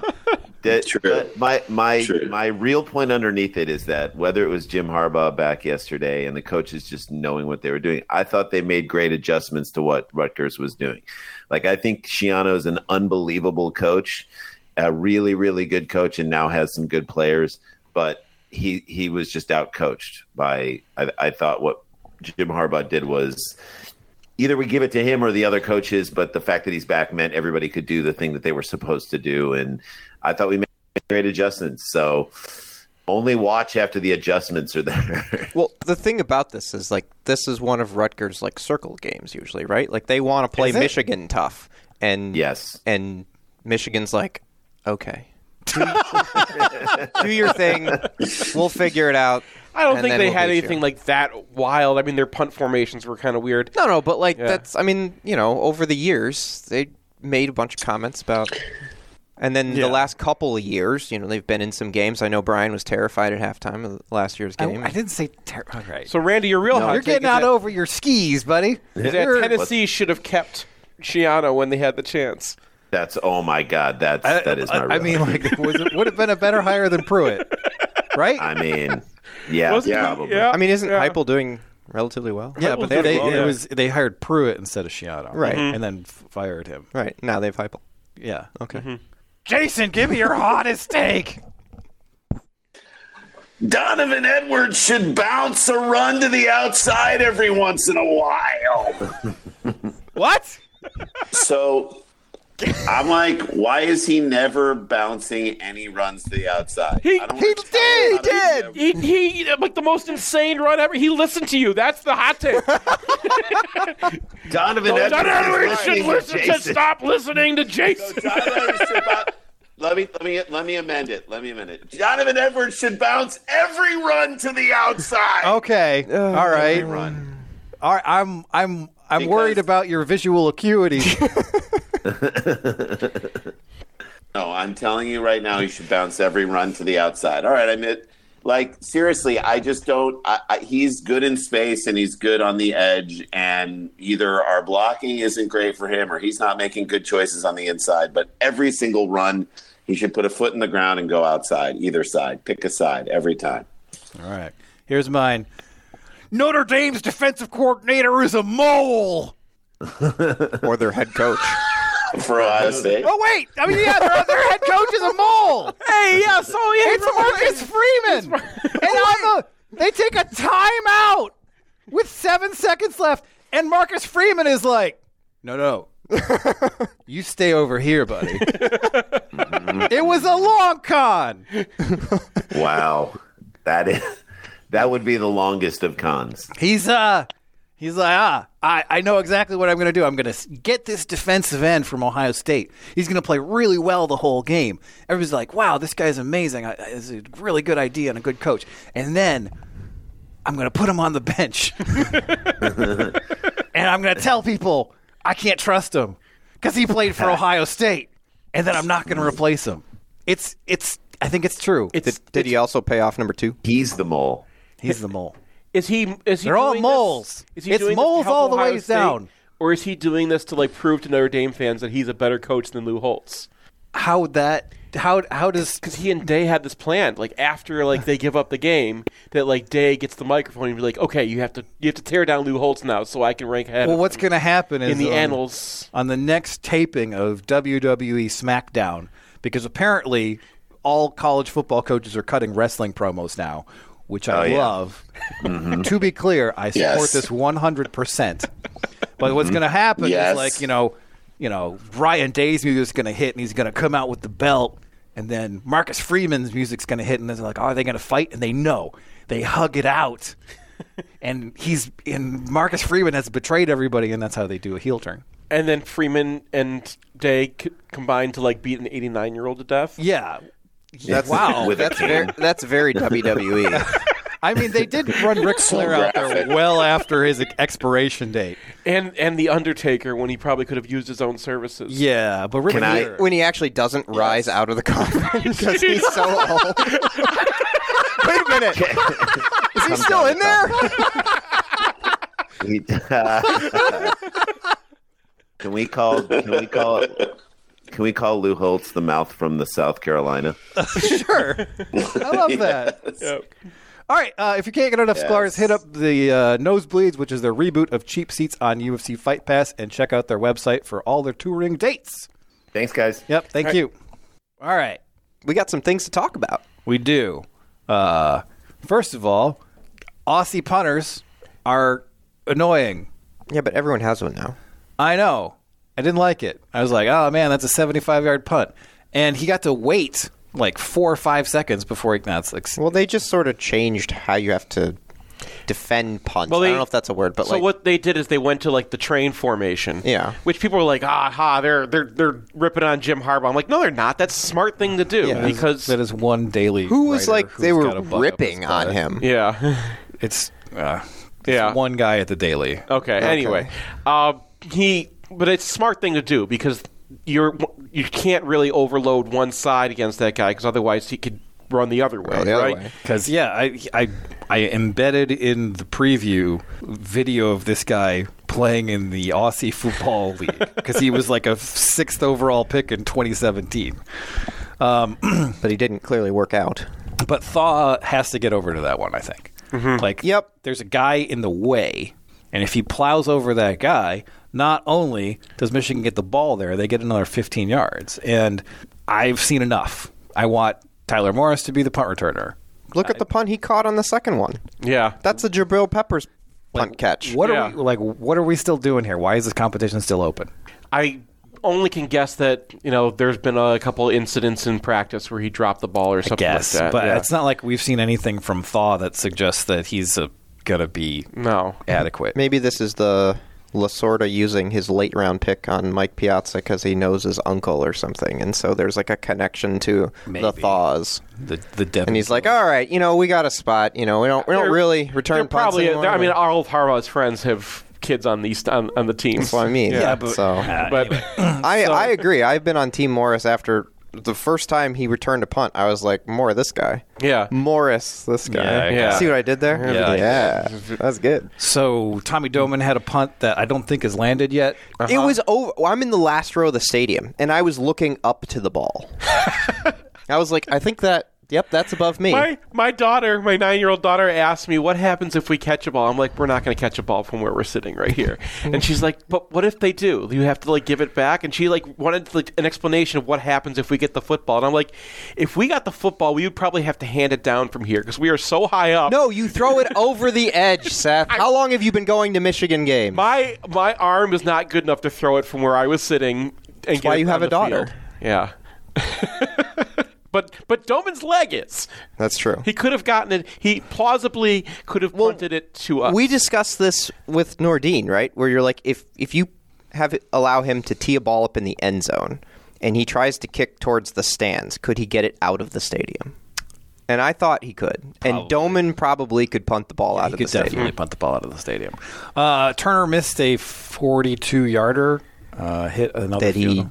wouldn't that he didn't miss if they had not called the incorrect delay of game. But whatever. I don't think that delay of game was incorrect. I thought the broadcast was incorrect. No, I was watching because I because I thought Michigan wasn't going to get it off. So my eyes start going to the, the scoreboard. I'm like, are they going to get this off? I, yeah, you guys going to get this off? And then it, I see the flicker of the snap when it's at one second. I look down. I'm like, good, they got it off. And then they called it. I'm like, what? Well, the I was watching the scoreboard and the like, officials had a had a day.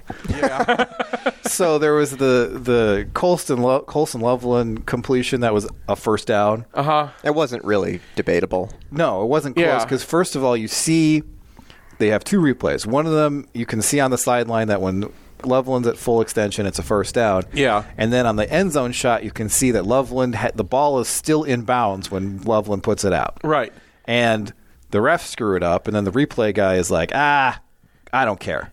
And they, which made the Notre Dame overturn like yeah, like I, they just leave spots alone constantly, and they like, and then there was another third and one that was a clear conversion from Donovan Edwards that Yes. they marked short, and it was Yeah. just like, what are you jabronis doing? There were and there were a lot of times I think we're going to get back where they just shorted Michigan a yard or gave Rutgers an extra yard. It was just weird. Well, they well, Harbaugh calls a timeout on that Loveland one so that they review it, and they do, and they don't overturn it. Then he calls a timeout in the second half, hoping for a review because he thinks that Yeah. he's got something, and they don't review it. I think that was the one That of was the, one the of the out of catches. bounds catches. Yeah. you know, it's just I mean, you could see him. They panned to him on the sideline a couple of times, and he's just like glaring at people and like, I, I can't get any sort of competence here. People just won't even do the their Loveland job. one was weird though because I mean, even if you think he's short, then it- It's not five feet back. Yeah, That's it's not. the thing. It's not a whole yard back. Oh and my they, gosh. They set that thing right, and now it's it's like you see, did he make the first down or not? Not just this play. This happens way too often, and maybe this I watch enough NFL and it's all in the NFL, not college football. I don't know, but it just I cannot fathom this where you see him so close. Is he in? Is he not? And you're like, he is short, and everyone's like, oh, and then they mark it at the two, and you're like, that's not remotely near the goal. I mean, Michigan's had some issues with this sideline judge before, and it's the same sideline judge who threw the flag No. that they picked up. Oh, Kyle. Yeah. I don't know what what his name is. But I, we called. I, I know. I know what the conversation what happened after Yeah. he threw that flag. I was like, "Come on, Kyle." You're making us all look bad. And- Yeah. And it's like, they're like, oh my God, he did it again. Yeah. Oh, this is the Will Johnson one. Yeah. Oh yeah. And it's, it's just clear Yeah. that this guy goes home, and when his daughter says, like, ah, I, I don't want to eat dinner, she's, he's like, flag! He just not yeah. 15 yards. This, Get out of here. This guy, he he's he's pedantic for sure. But it- Kyle. yeah, eh, but but he's the, also the one who threw the insane pass interference on was it Wallace, where like oh, it was like five yards wide of the receiver. Yeah. They don't they don't do the uncatchable thing anymore for anything that is at least Yeah. attempted to be complete, which drives me crazy because it's like, what's going on here? Like, what, did that contact affect the play in any way whatsoever? No, the receiver gave up on his route. The receiver stopped running because like the ball was not going to come near him. Right, and, then- that's why Wallace is like, ah, well, now I'm impacting you because you Right. Mm. quit on your route. Yeah. Jake Butt thought it should be DPI, and I was like, "Come on, Jake Butt." Jake but he's Butt a, did? he's an offensive player, Oh. though. I guess. Yeah, it's like when the quarterback's like, nobody's so open. they should have gone for it instead of kicking the field goal originally. Yeah, on Uh, the, the the one same the same one- spot on the field as Bowling Green. There was Yeah. a 0.4 uh, points expected loss. Yeah, I mean, I'm not going to get exercised about that, really. Um, going back to the the replay officials screwing something up, I think Quorum did have a fumble, Yeah, I thought so too.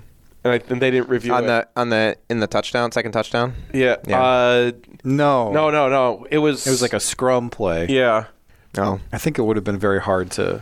It would have been hard too because he's one of those plays where like he, he is already down, but like he's fallen on his uh, teammate, Yeah. and that's why his knee's not down, and the ball does come out before his elbow hits the ground.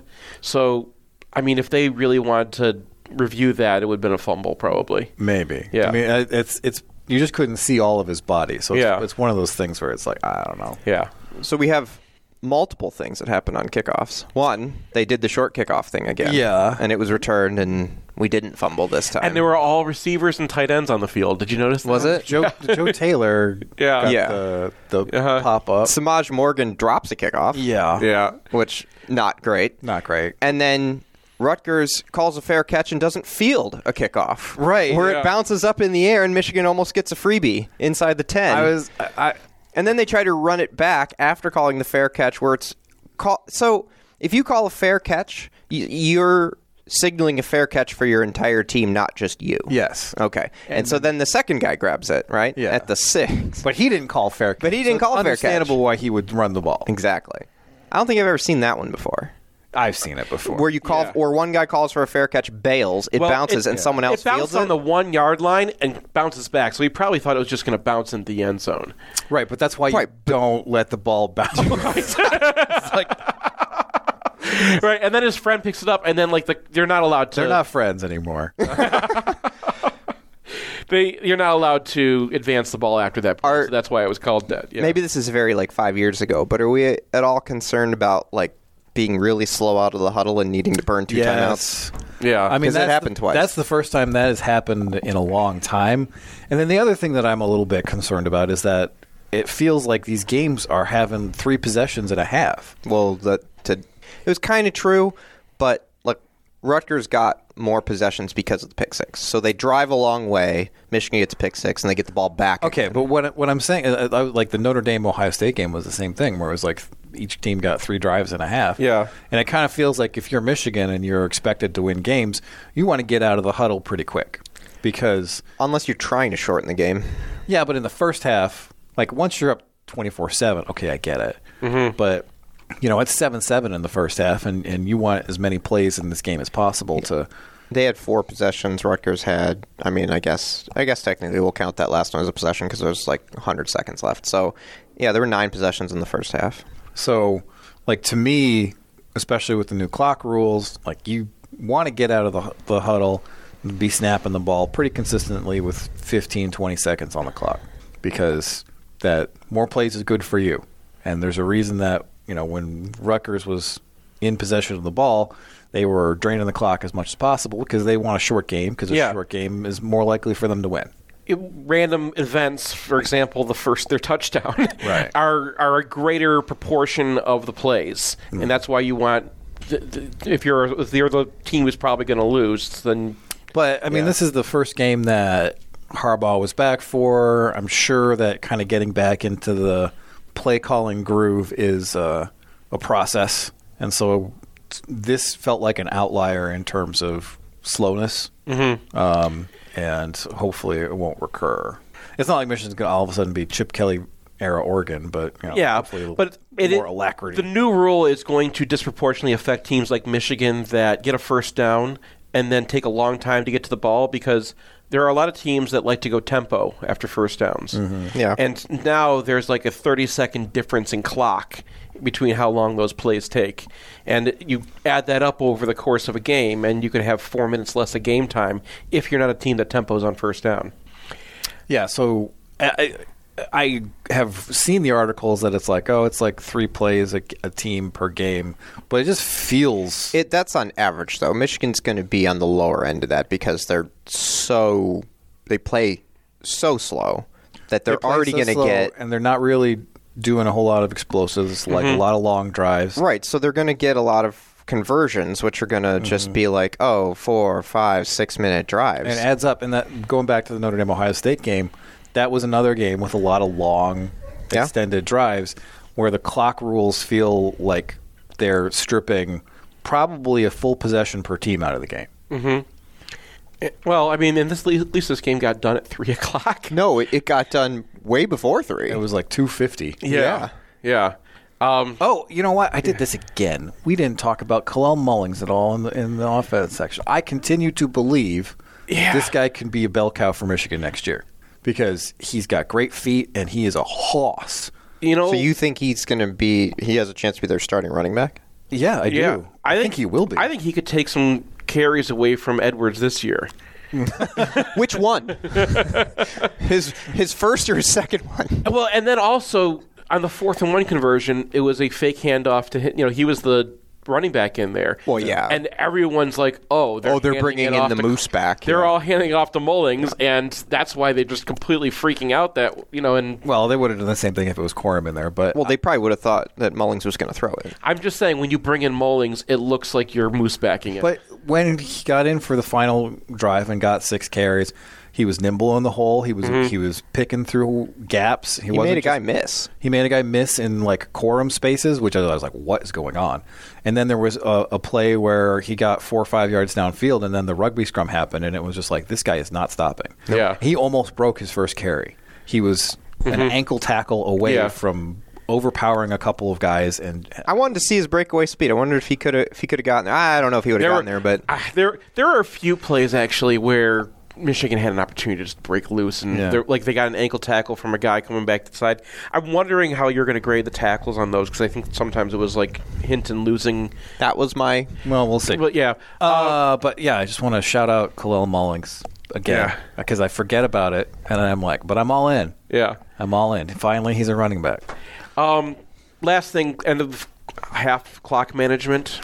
Rutgers has a minute left. Michigan has two timeouts left. They had one time. They had one timeout, and Rutgers had thought one. Mm-hmm. we used one of the 41. timeouts. No, we had okay. We used two of the timeouts. One to try to get a replay. Mm-hmm. Yeah. which I'm completely fine with. And then the second one was just being slow. Yeah. and so they have one timeout, and there's a buck forty on the clock when Rutgers gets it.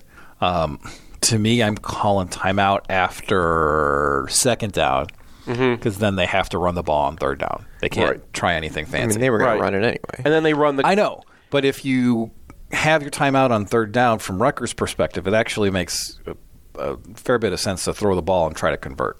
But Yeah. um, Yeah. Anyway, and then Rutgers snaps it with three. So we we give them a fourth and two. Yeah. Uh, and they're they're on their own eight, so the likelihood of them throwing downfield is zero. Well, for if if if it's me, I'm just throwing a fade in that situation, right? Wimsat was very close to giving Michigan a free field goal. Yeah. But if you just run a guy 30 yards downfield and throw the ball up, that's going to take more than 3 seconds and there's no risk. Yeah. Cuz you can just throw the ball out of bounds. Yeah. Like I mean, the only thing that could happen is an interception in no, return. but, like, yeah. yeah, and with those fades like you're not going to hold the ball long enough for there to be a sack, right? Yeah. It's just not going to happen. Yeah. So I, I was So- like, do we have anything else in this segment? No, no. All right, we're gonna take a break. Come back and talk to Jamie.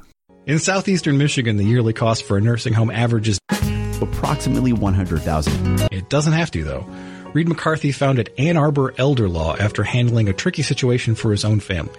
Years of experience later, his boutique firm works with clients across southeast Michigan dealing with Medicaid planning, long-term care, and tax, disability, and family law, not to mention family dynamics. If you have a family member who may need that level of care, or if you're ready to start your own estate plan, Reed can give you a plan for the future.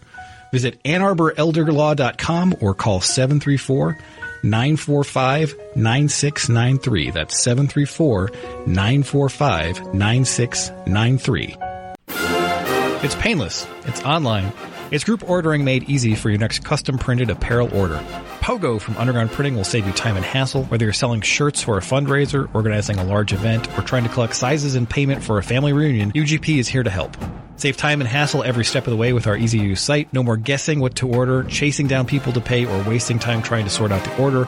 We'll set it up and you can just sit back and relax. We can even take care of individual shipping. To learn more about Pogo, visit us at any of our convenient locations or at pogo.undergroundshirts.com. Passion for e commerce. Sell stuff online. Security, performance, conversion. Beautiful user experiences. Bella Experience Utilisator. Monthly marketing. PPC SEO. E Make your user a customer. Conversion. Arte Parfume for online retailers. Love your website. Let Human Element show you how. Available at human element.com and find department stores, not find department stores.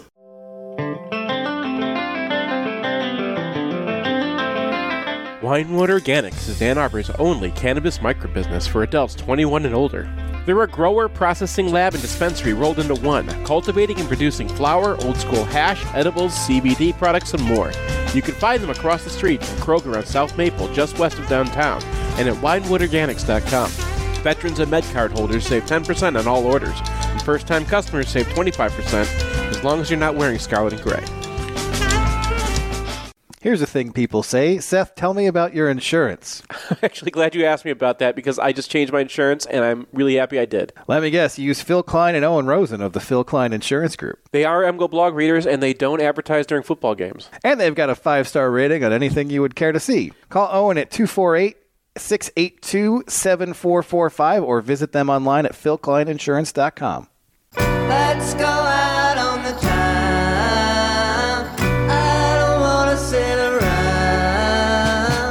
Let's go roll the windows down, down, down. Keep 'em driving all night long, yeah. Keep 'em driving all night long, yeah. Keep 'em driving all night long. I'll go any place you like. Twelve o'clock is gonna strike. Let's go dancing in the bright, bright light. Keep 'em dancing all night long, yeah. Keep 'em dancing all night long, yeah. Keep 'em dancing all night long. Welcome in, Jamie Mack of JustCoverBlock.com. How you doing, Jamie? I'm doing great, guys. How are you all doing? Good. And as you can hear, probably, Jamie is actually in studio with us. So Yes. it's a very Yeah. Special edition. Uh, Rare treat. Very excited about this. This Yeah. is fun. This and is we fun. have a doozy of a week for this segment. We will, of course, start off with Ohio State 17, Notre Dame 14, a game that I'm assuming most of the listeners watched. But uh, defensive battle, a lot of long drives that end on fourth down. Kyle McCord, 21 of 37 for 240. Uh, Trayvon Henderson goes for one 61 yard run, but otherwise, Notre Dame bottles up the Ohio State passing game pretty well. They also bottle up Marvin Harrison, three catches, 32 yards on seven targets. Um, Egbuka gets loose a little bit. Uh, for Notre Dame's part, Sam Hartman throws every four yard pass in the world en route to 175 yards on 25 attempts. And uh, their run game is actually pretty solid. Uh, Estimate 14 for 70, Love 8 for 57, Price 3 for 22. So collectively, those backs go 25 carries and uh, just under 150 yards without breaking anything particularly long. Their long is 22. Yeah, their team rush uh, per carry was only four and a half, which isn't the greatest, but it, they just seemed to be able to dial up seven, eight, nine yard runs whenever they wanted to, especially those two drives in the second half where they went from down 10 nothing to up 14 to 10 and really wrestled control of the game. Yeah, it, it, if uh, I mean, every Michigan fan on Twitter during these times was like, "I like this." Yeah, This- yes. this is something I like to see. Right. I mean, i if strategically too. You know, ten nothing hole after the big uh, big touchdown run by Trevon Henderson, and they didn't panic. They just kept running and running and running. That that first touchdown drive that got them down to ten to seven. I, I believe it was twelve runs and three passes. Yeah. And so just sticking with the running game, having that kind of patience, even when you fall down 10 to nothing. I I mean, I can think of one coach that won't, you know, abandon the running game if they fall down 10. M- m- The Penn State coach might. We'll, we'll see. But, uh, but I know Harbaugh No, won't. nobody here is thinking about the Michigan game. Okay. so we, we do need to go into the way this game ends. Sure. So Ohio State has a fourth and one in the red zone, and they run a jet sweep to Igbuka that gets stuffed for a three yard loss. Notre Dame picks up a couple of quick first downs, and then they have um, a debacle in the backfield Mm-hmm. that loses them five yards. At this point, Ohio State has two timeouts, I believe. Mm-hmm. Yeah, so they well- can drain them all. Yeah, they had actually started to use their timeouts on their first down run. So one timeout by the books, and Day had used a timeout before the ill-fated revert or Yeah. end around that you just mentioned. So he's down to one, and then they try to do a screen pass, and JTT has his best play of the game and just almost intercepts the screen only play. pass. It's like- Yeah. only play. Yeah, yeah, v- very correct. And that stymies that drive, and it also keeps a timeout in Day's back pocket. Yeah, on- and on the one one hand, if JTT does not get his hand on that, I think it's game over. Oh, absolutely. It was a well-designed play. And but also you're throwing a screen at JTT. Yeah. which Yeah. is like his superpower. The one thing you're not to do with that guy. Yeah, Well, both JTT and Sawyer, they're not great pass rushers. They are athletic freaks, you know, who, Mm-hmm. who will drop back in coverage. Remember the Cornelius Johnson touchdown? It was Jack Sawyer was the last tackle he broke 20 Mm-hmm. yards downfield. Why he was back there, I don't know, but you know, the, these are not pass rushers. They're like you. Al- although you don't Hartman run screens at them. Outran uh, Sawyer one time on this. Like they Sawyer had him in the backfield and he just like takes off. And I think like Hartman was maybe hobbly a little bit in this game too. And I, I was I was surprised how slow that five star was uh, in like just a pure you know who's got a foot race situation. Yeah, I mean, I I do think it is interesting that we're this far into the season and it doesn't seem like either Sawyer or Tuimolau. Ah, I did it. Hey. Yeah. uh, uh, that's very well done.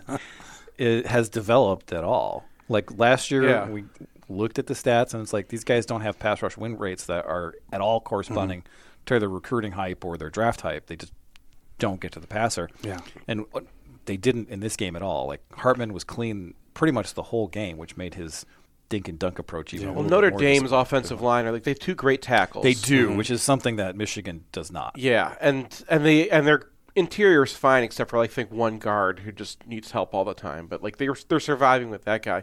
But like against two NFL tackles, these guys were completely shut down. Yeah. Mm-hmm. I mean, JTT is kind of living off that Penn State performance he had last year. Even when he broke up that screen pass last night, the play-by-play announcer was like, "JTT did that all night last year during Penn State." And I was like, "Well, that was two plays, but they were two good plays, but still." Uh, anyway, anyway, they have the opportunity to shut down the game. Yes, they absolutely lose do. they they give Ohio State a free timeout by calling that play. Right, Mm-hmm. and then there is a grounding penalty after Ohio State drives the field Mm-hmm. Mhm.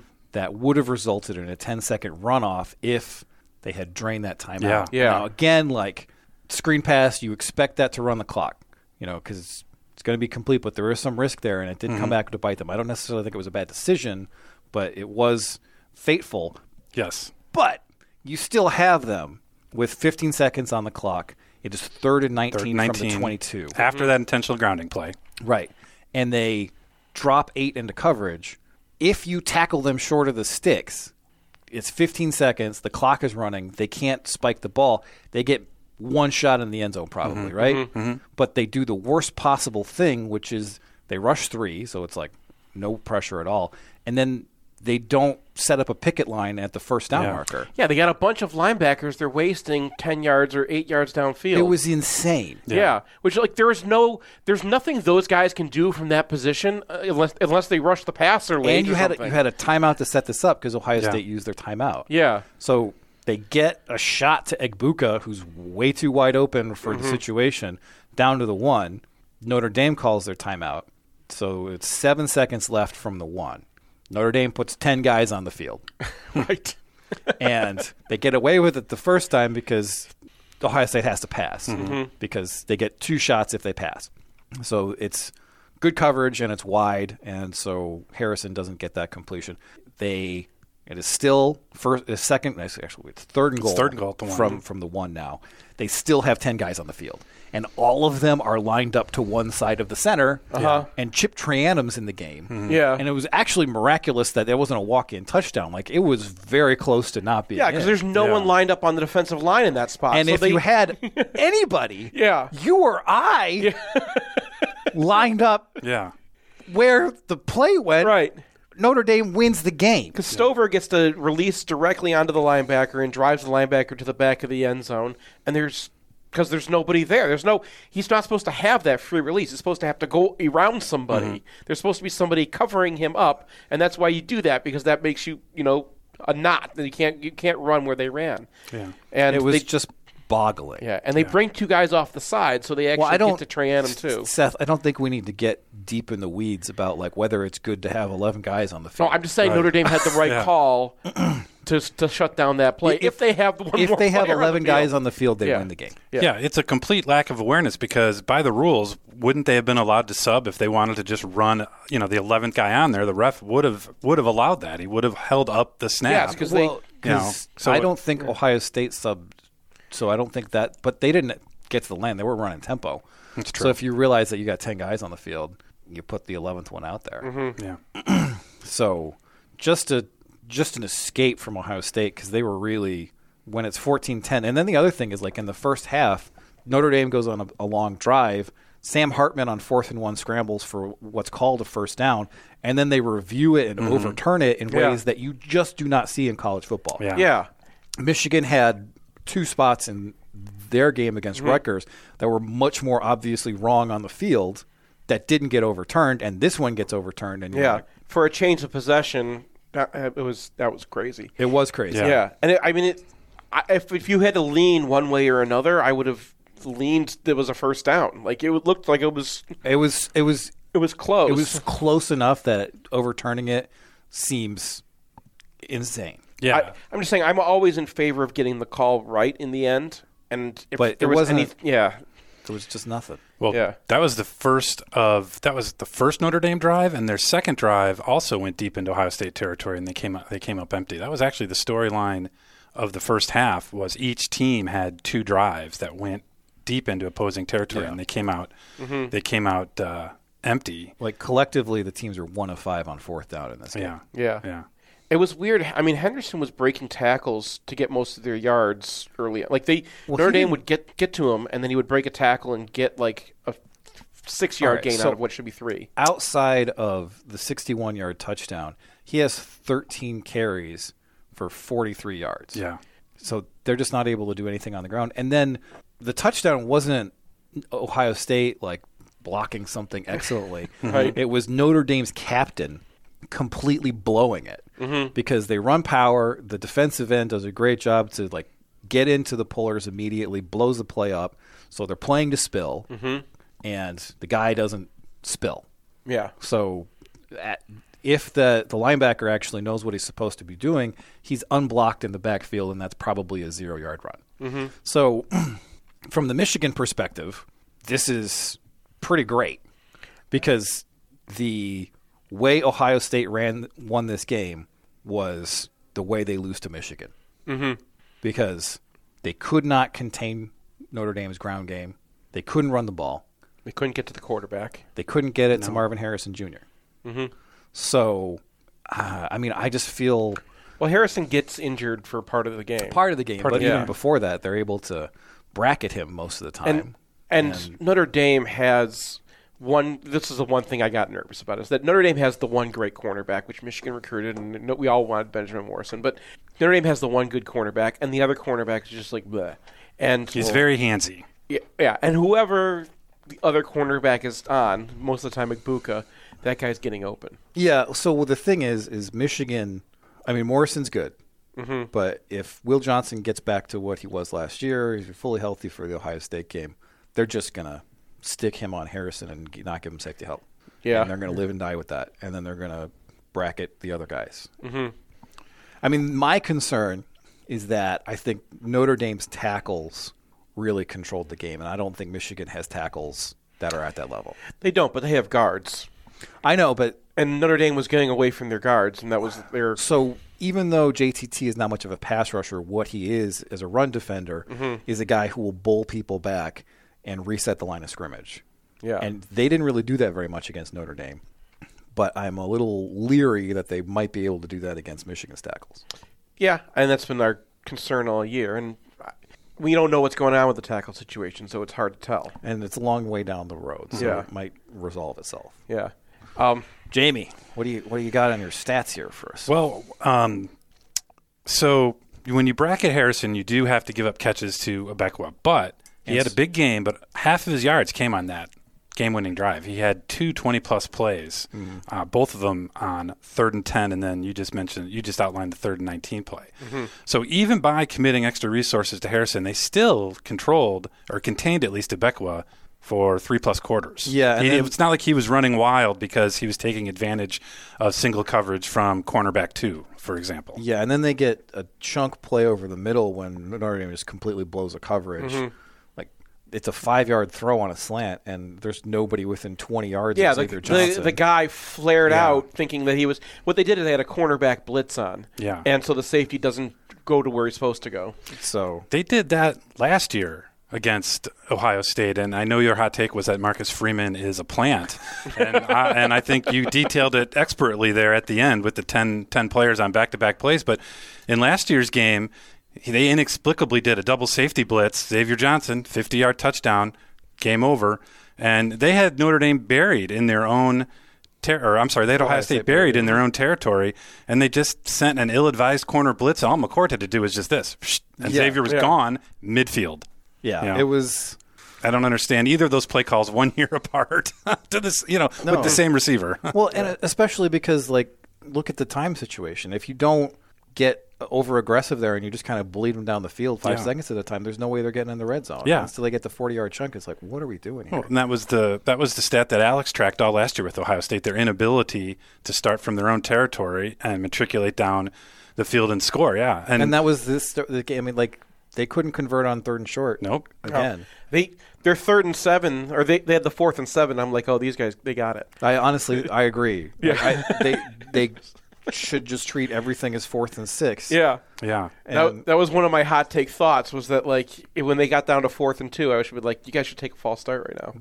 yeah, they had they had a couple really wonky fourth down moments in the first half. They tried going for it on fourth and goal at the one after failing power runs on second and third and one. Mhm. Mm-hmm. Uh, that's 2022 issues cropping up again in 2023. And they came in fourth and one with uh, three tight ends, two running backs, Harrison Ubekwa on the bench. Always good. Always a good sign for the defense. And they they tried play action, and it fooled nobody. Both uh, both uh, Scott and uh, Stover were in the end zone, but there were four Notre Dame defenders surrounding them Mhm. um, incomplete pass, turnover on downs. And they ran that play against Indiana in the opener in the middle of the field on fourth and one. And guess what? Indiana picked them off as well. So they're 0 2 with that. And you just detailed the Abequa rever- end around rather in the fourth quarter. I mean, what's the point of having having one of your star receivers just do wind sprints horizontally, you know, to get to get one yard? And you're asking Cade Stover to block in space, which he week in and week out cannot do. And he whiffs on a block, turnover and downs should have been the end of the game, and it obviously wasn't. But you know, Mhm. and you know, you mentioned Henderson, 61 yard TD. Their tailbacks outside of that, 20 carries, 48 yards. And a- as I mentioned, the the touchdown was just a huge error on Notre Dame's part. Yeah. Yeah. I don't think it's the running back's problem though, because I like I was saying, Henderson was breaking tackles in the backfield Mhm. and then getting two yards. Mm-hmm. Yeah. Yeah, I mean, I- it's an offensive line issue. Yeah. Yeah. I think we knew that their offensive line wasn't going to be what it was last year. Yeah. But this is, I mean, that's like two and a half yards a carry. Yeah. A lot of people in Ohio State land think that Trainum should be running back number one because of this offensive line. He can break a little bit. He can break more tackles. Henderson is more of like Where's my move? more of the you know like he can only get you maybe three or four if the blocking's not good. But they've never really featured Trainum outside of what the first half against Michigan last year. So whenever he gets the ball, he looks awesome. yeah, he Uh, does. like- not bad for a linebacker at Arizona State, right? He was no, he was a running back. Oh, he was a l- running Yeah. back. That, and okay. then they, they Michigan wanted him as a running back. Okay. and he transferred to Ohio State to be a linebacker, and then gotcha. They had all those injuries last year, and they put him in at running back. Yeah. And it's like, oh yeah, this guy's a horse. yeah. And, and Mayan Williams only had one touch yesterday. I don't know if he's hurt or if he's just a forgotten man. Suddenly. well, and that was that was a stuff at the goal line. So Yeah. Yes. I mean, I, I think that they just had. I mean, they, they had that freshman last year who looked good too. Their running backs are fine. Yeah. There's nothing more they can get by changing running backs. So it's so an offensive we, line. You issue. kind of see these things set in as a head coach settles into the job for the short yardage issues from last year to recur this year. Yeah. Mhm. When you have Trey Adam and Mayan Williams on your team, this seems like it might be baked in as a Ryan Day thing. Yeah, yeah. And they're still struggling with the Simmons kid at left tackle, the transfer from San Diego State. And also Carson Hinsman, their center, gave up nine pressures yesterday. Now, we've talked a little, I know you guys have talked a little bit about, you know, Michigan's not as strong at center uh, after, you know, in the wake of Olu, obviously. But this is a problem for Ohio State. Luke Wepler was an excellent center. He actually was drafted higher than Olu was Yes. in this last Yeah. draft. And Which the now drop looks off the same, from by him the to way. Hinsman looks really bad. But they got time to get things right. Yeah. I mean, I don't necessarily think that.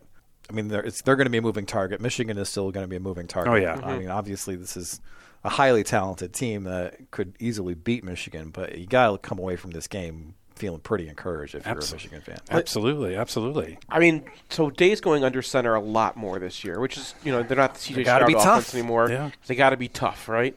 But they're, I mean, it's it's not Yeah. really getting them downhill. It's not really like getting no, them it, extra it- yards. It hasn't it hasn't done anything for them. Like Yeah. they spent this entire offseason being like, we got to get tougher, and so they're trying to like Dave it up. That was Mm-hmm. Mhm. that was Yeah. Tressel's duo play called it Dave. Yeah. and it's just not working. No, they struggle with combo blocks and they struggle with staying on blocks, and that's hard to be a man ball team when you can't can't do either. Do we want to talk about Ryan Day post game? Have you exhausted that? We've mentioned I am happy to talk about yeah, it Yeah. as much as you like. Okay. Well, you know that obviously caught my eye, um, or my ears rather, and uh, so on the field he says just one bad half, and I was like, okay, we've we've improved. We, the narrative is now five bad plays to one bad half. But in his press conference after the game, he clarified that that one bad half he was referring to the Ann Arbor game in 2021. I thought that was interesting because he, he was not asked about it, and he says, "I'm tired of people criticizing us. We had one bad half up in Ann Arbor two years ago." I'm like, "Oh, that's the bad half you're talking about." So, I, you and know we what? had the flu. I And It didn't. was snowing. I wasn't part of the hot take segment, but my hot take might be Ryan Day's getting his bad halves confused. like they had a pretty bad half twice. yeah, yeah. Uh, I don't know, man. And like, what he just Yeah. last year didn't count. What's going on? Also, I had to actually look up the Lou Holtz thing. I, you know, I mean, I don't know about you guys, but I'm pretty clued in in college football. I listen to a lot of podcasts. I see a lot of memes. I had not seen the Lou Holtz thing, so I had to look it up. And it was just a weird interview on the Pat McAfee show where Lou Holtz is actually talking to a Lou Holtz impersonator. What? what? Yeah, yeah. The, so they had the McAfee show live there in South Bend, and then they had like a set B, Mm-hmm. and that's where Holtz was, and he had this guy that was dressed up like Lou Holtz, and they were going back and forth in their weird Lou Holtz voices and stuff, and he just did a 90 second soliloquy on how they've lost to Georgia, they've lost to Michigan. Uh, and they lost to Oregon, and they weren't that physical, and we can out physical them, and that and that was it. That was that was the statement. But it was And then very they did. coach- And then they did. They did out-physical them. Yes. It was just such a coach quote, though. It wasn't saying that like these team, you know, because Ohio State's Yeah. soft. He was saying like, you know, yeah, he did not use the S word at all, yeah. no, no. It was all about like how football is a physical game, and those Yeah. are physical teams, and Yeah. those teams beat Ohio State. It was the most coach thing every every single coach in Yeah. football is going to say that toughness is important, Yeah. and it was just so innocuous. And the only ones who pick up on it as, as anything but coach speak. Yes. Is like a Cleveland.com article that publishes before the game. And somebody, I guess, like raced this to Ryan Day Yeah. and like, hey, do you hear what Lou Holtz said? Because the only, the on, they're the only paper that like covered it from the Yeah. perspective of they're calling us soft. Because they've i mean we've heard it enough times we've said it a few times so i wonder how often ryan day has heard you know the the, the, Yeah. the soft thing Well, a lot of those And- a lot of those criticisms are coming from are coming from inside the house too. Yes, So they are. Well, yeah. All right, have we have we expunged all of our takes on this? Is probably the longest we've ever spent on an individual game. Um, you know what you mentioned on Twitter last night, Brian, about uh, Sam Hartman. He's going to have to complete a pass more than four yards for them to win. His average depth of target was 8.2 according to PFF, which I thought was higher than I eyeballed it. Uh-huh. But against North Carolina State a couple weeks ago in the rain, he was 10.1. Well, they so, so after- stylistically they were definitely not pushing it down. the After field. I tweeted that, they actually hit some deep. They shots. did, they did. Which that's how Twitter works. Well, uh, I was like, I willed it into being, but Yeah. uh, like I, uh, before that, it was just like, what is this Yeah. northwestern ass offense they're running with the guy who's been around since the Civil War? Right. Like, if there's anyone you should trust to like maybe unleash it downfield, it's Sam Hartman, and they just they just didn't. So they were actually pretty good at like you know it's third and five, and Hartman will pick apart your zone. Yeah, yeah. But to drive the field, it was difficult, and they ended up with those two empty possessions when they weren't even trying to get explosives. So Exactly. It was uh, tough sledding for both teams. Um, all right, I think we're ready to move on. Let's do it. So uh, our opponent next week: Nebraska twenty-eight, Louisiana Tech fourteen. Nebraska may once again see the kingdom of heaven because their quarterback had more rushing yards than passing yards in this game. oh it's harburg so that's so perfect for nebraska Heinrich Harburg, Heinrich 8 of Harburg. 17, 107 yards passing, 19 rushes, 157 with a long of 72. Their backup, backup running back, uh, Anthony Grant, 22 carries, buck 35, and a touchdown. La Tech can't do anything on the ground. Their quarterback dinks and dunks his way to 292 yards on 42 attempts. This defense is pretty, pretty salty on the ground. And now they have finally discarded the forward pass as God intended. Yeah. and put a walk on. I mean, Nebraska is walk on you, and they've got a walk on quarterback, right? With like a German name. I don't know if he's This second, is- third gen or whatever This he is, is. the but- most frightening Nebraska I've ever seen. Not ever, but like Not since they've ever. been to the Big Ten, I'm like, oh, they're going to run the quarterback 20 times. Yeah. I mean, there were versions of Nebraska we faced in like the 2010s that were pretty frightening because they ran the quarterback all the time and they had you know walk on and Mm-hmm. Mhm. running back or something. Though, well, they had Amir Abdullah and Roy Halou. They That was a had Amir pretty good, Abdullah. pretty good running back combination. Yeah. Uh, their running back yesterday was Anthony Grant, who, on one hand, was their leading rusher a year ago, Mhm. but on the other hand, got demoted to third string this summer because he kept practicing or kept fumbling in practice. And then, if you call him the opener, they put him in in the fourth quarter when they were ahead, and he had a key fumble against Minnesota.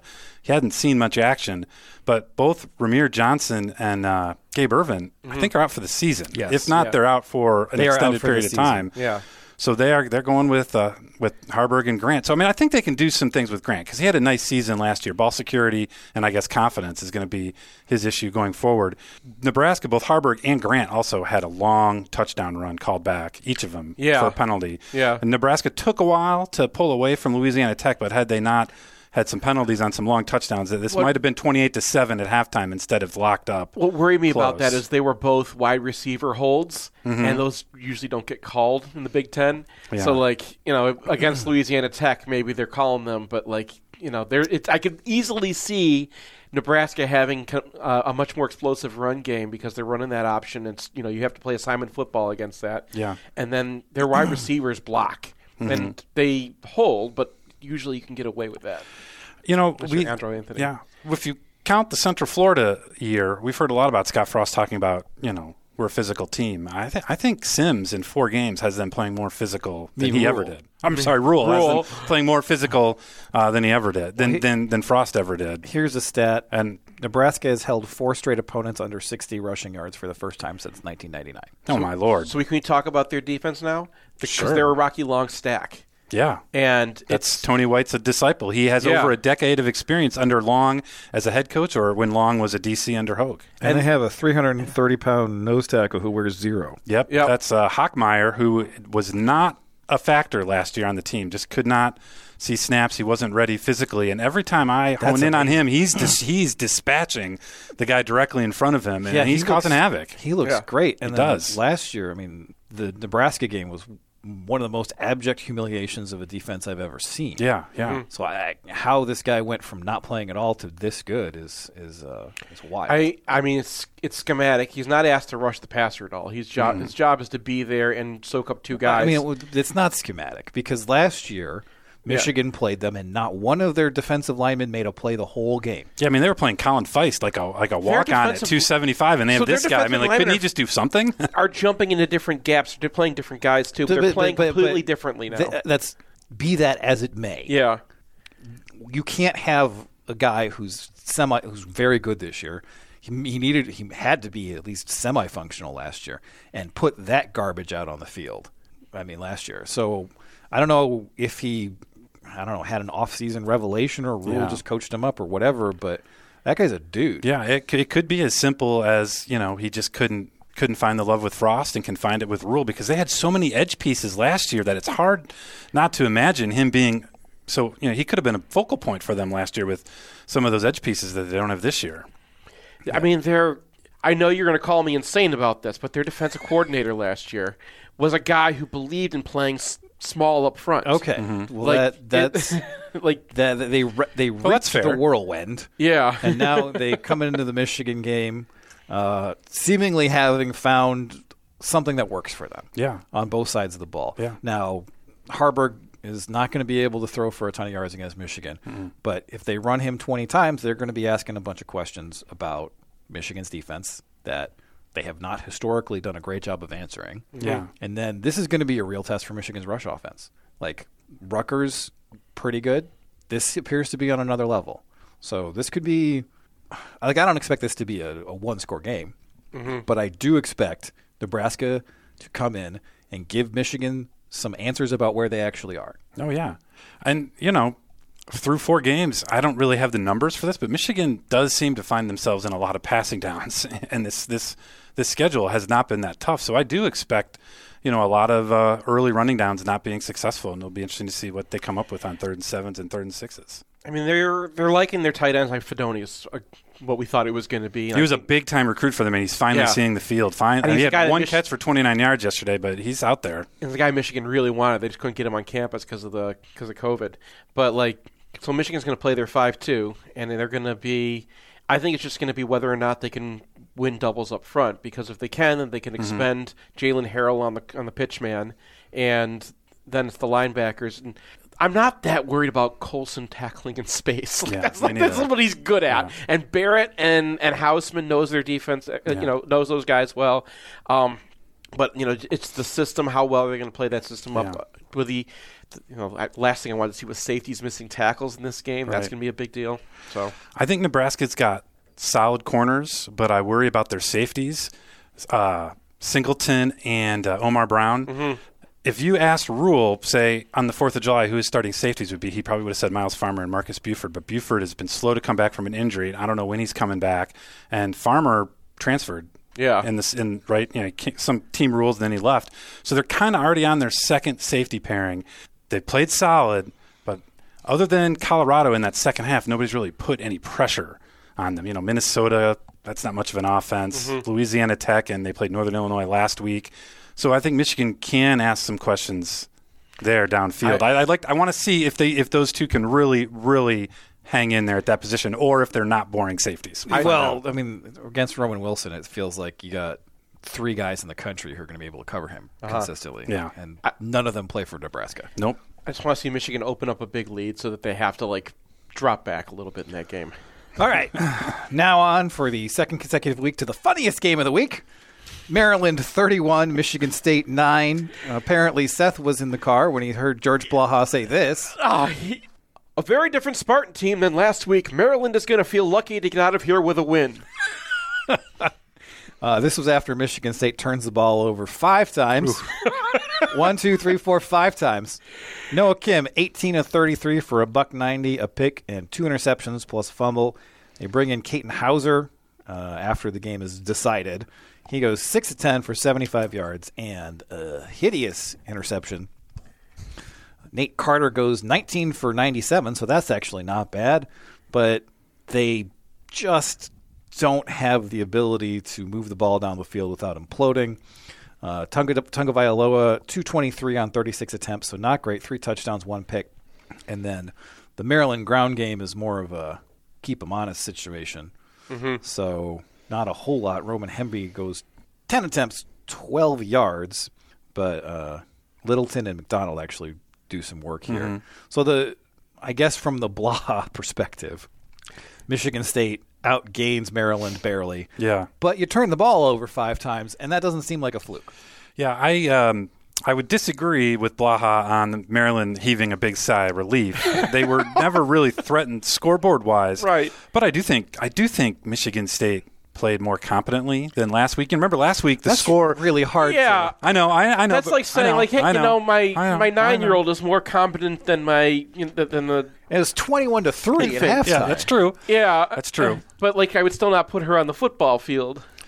Well, I'm not so sure I'd put these guys on the football field either. They just played more more competently. They they they. You mentioned it. Just these blow up plays that on their first six drives, they actually averaged 30 yards a 30 yards of possession, but they uh, had an interception in Maryland territory. They turned it over at the one yard line. Um, uh, turnover on downs at the one yard line, fourth and one.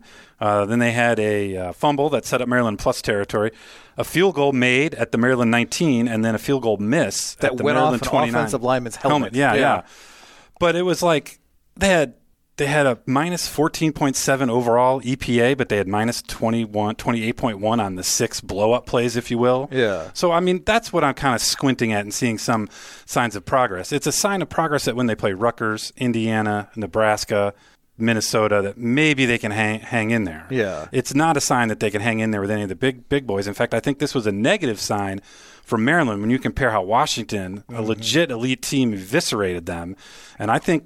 Tua is a college quarterback, not a pro quarterback. And he- Talia. Talia rather, Yeah. and he just he just he he couldn't do it. They had he had uh, he's a point guard.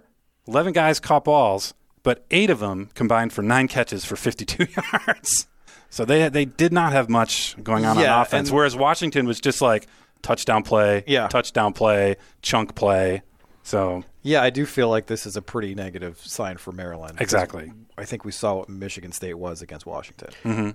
And Uh, things yeah. aren't going to get better. Yeah, I, they also were starting in the red zone a bunch of times. Like the, the the turnovers meant they had short fields, so they That's couldn't true. gain as many yards. Yeah. when their guys were wide open and walking to the end zone, they were going 15 yards. And, not and also fr- the 55. nature of the turnovers was just like you can't. They're mostly from the quarterbacks. Yeah. Mm-hmm. Mhm. and they're they were so egregious that you're like, this guy can't play. yeah, I mean, I think that those those Noah Kim turnovers aren't something he's going to be able to iron out. I just No. don't think he's physically capable at this level. And when you're not physically capable at the level, you're gonna you're gonna always turn it over. He's so skinny. Yeah. I, what w- Illinois has a scrawny dude too. Like the, there's like no space between his chest and his back. Who was the Mm-hmm. the Maryland quarterback who we got down to who got eaten by Mo? Bordenschlager? No, no. Oh. Kasim Hill? No, he who's was- still playing for Rhode Island, by the way. He was an Air Force transfer. Oh, He that was guy. literally five eight. That guy. Oh yeah. I can't remember. I would have to pull That's up like my old. Kim is the second smallest quarterback I've ever seen in the Big Ten. That guy was number one. Yes. Yeah. All right. I do moving on. think, from a Michigan State perspective, that Nate Carter did run really hard 19 carries, 97 yards, and 23 receiving yards, but he had a very, very bad fumble. They're gonna get that guy killed. They don't have nobody else they're handing the ball to, and they're gonna run him 40 times a game. Like Yeah. he's gonna fall apart. On to the most depressing game of the week from a multitude of perspectives. Penn State 31, Iowa State 0. Cade McNamara. Iowa State? Well, uh, same thing. Cade McNamara, 5 of 14 for 42 yards. Iowa's running backs combine for 27 yards on 12 carries. Oh. Penn State runs almost 60 more plays than Iowa. Uh, First downs are 28 to 4. Now, Iowa's defense hangs in in this game. For a little bit, Mm-hmm. Mhm. but- Well, it's 10 nothing at halftime. Oh, uh, and Penn State's going for it on 4th down. Mhm. They end up going 4 uh, 4 4 and then the wheels come off in the second half long after I had turned this game off. Yeah. Um, and it's just, I mean, at this point, from my perspective, it's not about whether Brian Ferentz is getting fired. It's whether about Kirk Ferentz is getting fired. Because if I was involved with Iowa football and I was watching this offensive performance and I knew that my head coach had hung on to his fail son Mm-hmm. Mhm. for way longer than he should have, Mhm. I don't trust that guy's judgment anymore. I got to see something. I mean, Ferentz' whole thing, his program for years was he would find these offensive Mhm. linemen, Mm-hmm. Mm. and he would put like two of them in the in the NFL per year or something, and like then uh, then he'd have like a, a an All American center the next year coming up, and then there'd be like a defensive end that he turned into a guard because he was the hay bale com- you know champion Mhm. of Des Moines, and that's where these guys would come from, and this offensive line is miserable. And it- they've basically been using the same group of guys for three years running, and it's never really it's never really worked out for them. I mean, th- you know, Colby and Richmond they they were part of the offensive line last Mhm. year and in and in 2021 they've had some change at the center position. Obviously, they you know they've gone through two really good centers over the Yeah. last couple of years, but for the most part, roster wise, it's the same group of guys, and they just have never been able to coach them up. Yeah, and so the stat that I think is relevant here: McNamara has 17 dropbacks. he's sacked three times and he's hurried six other times. So that's more than a 50 percent pressure rate. I, I had that on my list too. I was like, wow, that's not many pressures for Penn State. I thought they were all over the, them last night. And then I looked, I'm like, well, I only had 16 pass attempts. Right. So, I mean, this is how Hayden Fry went out. Yeah. yeah, I mean, those last few seasons from Hayden Fry were so bad that Kirk only won like four games his first two years. Yeah.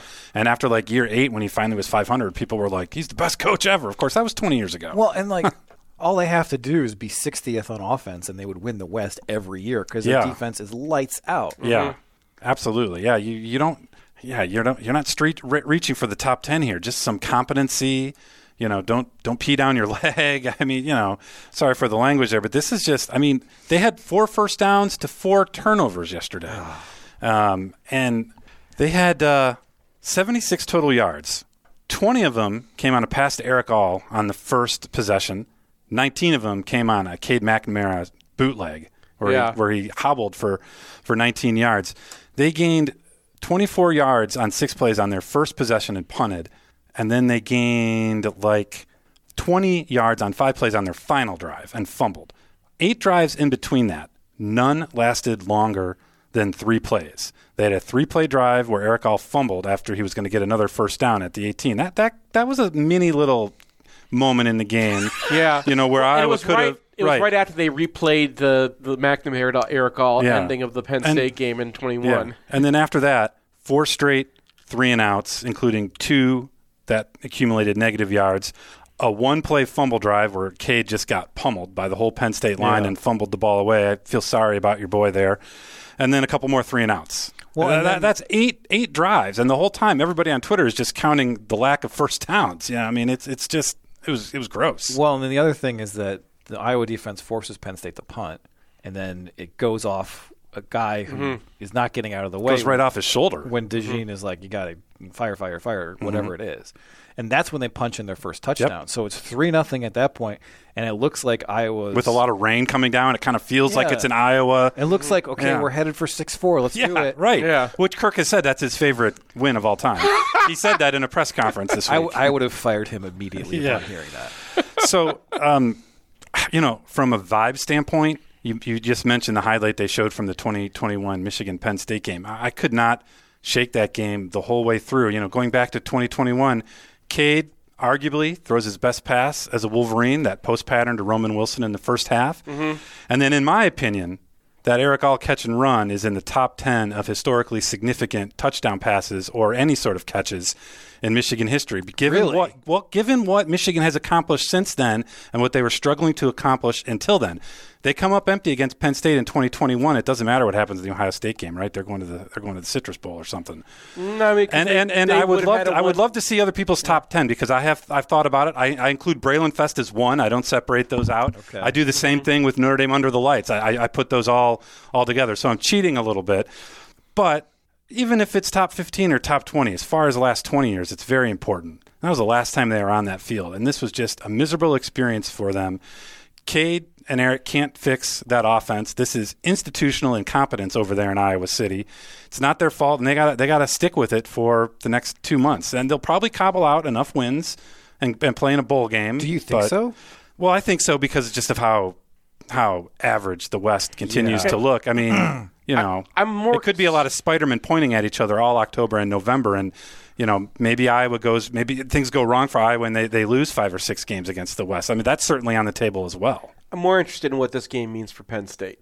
Oh yeah. So I don't think we're going to play Iowa this year. Well, I, I mean, for for Penn State's perspective, I don't think we can really take anything away from their defense. No. Uh-huh. like it's you you. you I mean, played they're they're a bad FCS team. Yeah, but they're a great defense and they played Sure. well in this game. Like Sure, I mean, Mm. from Aller's perspective, I mean, 37 attempts, 166 yards, four touchdowns, great. Yeah. uh, but their ground game was pretty bottled up. Yeah, I mean, I And- thought by the end of the game it looks okay. Yeah. but in the first half, when the Iowa defense was not hugely demoralized, they couldn't really move the ball.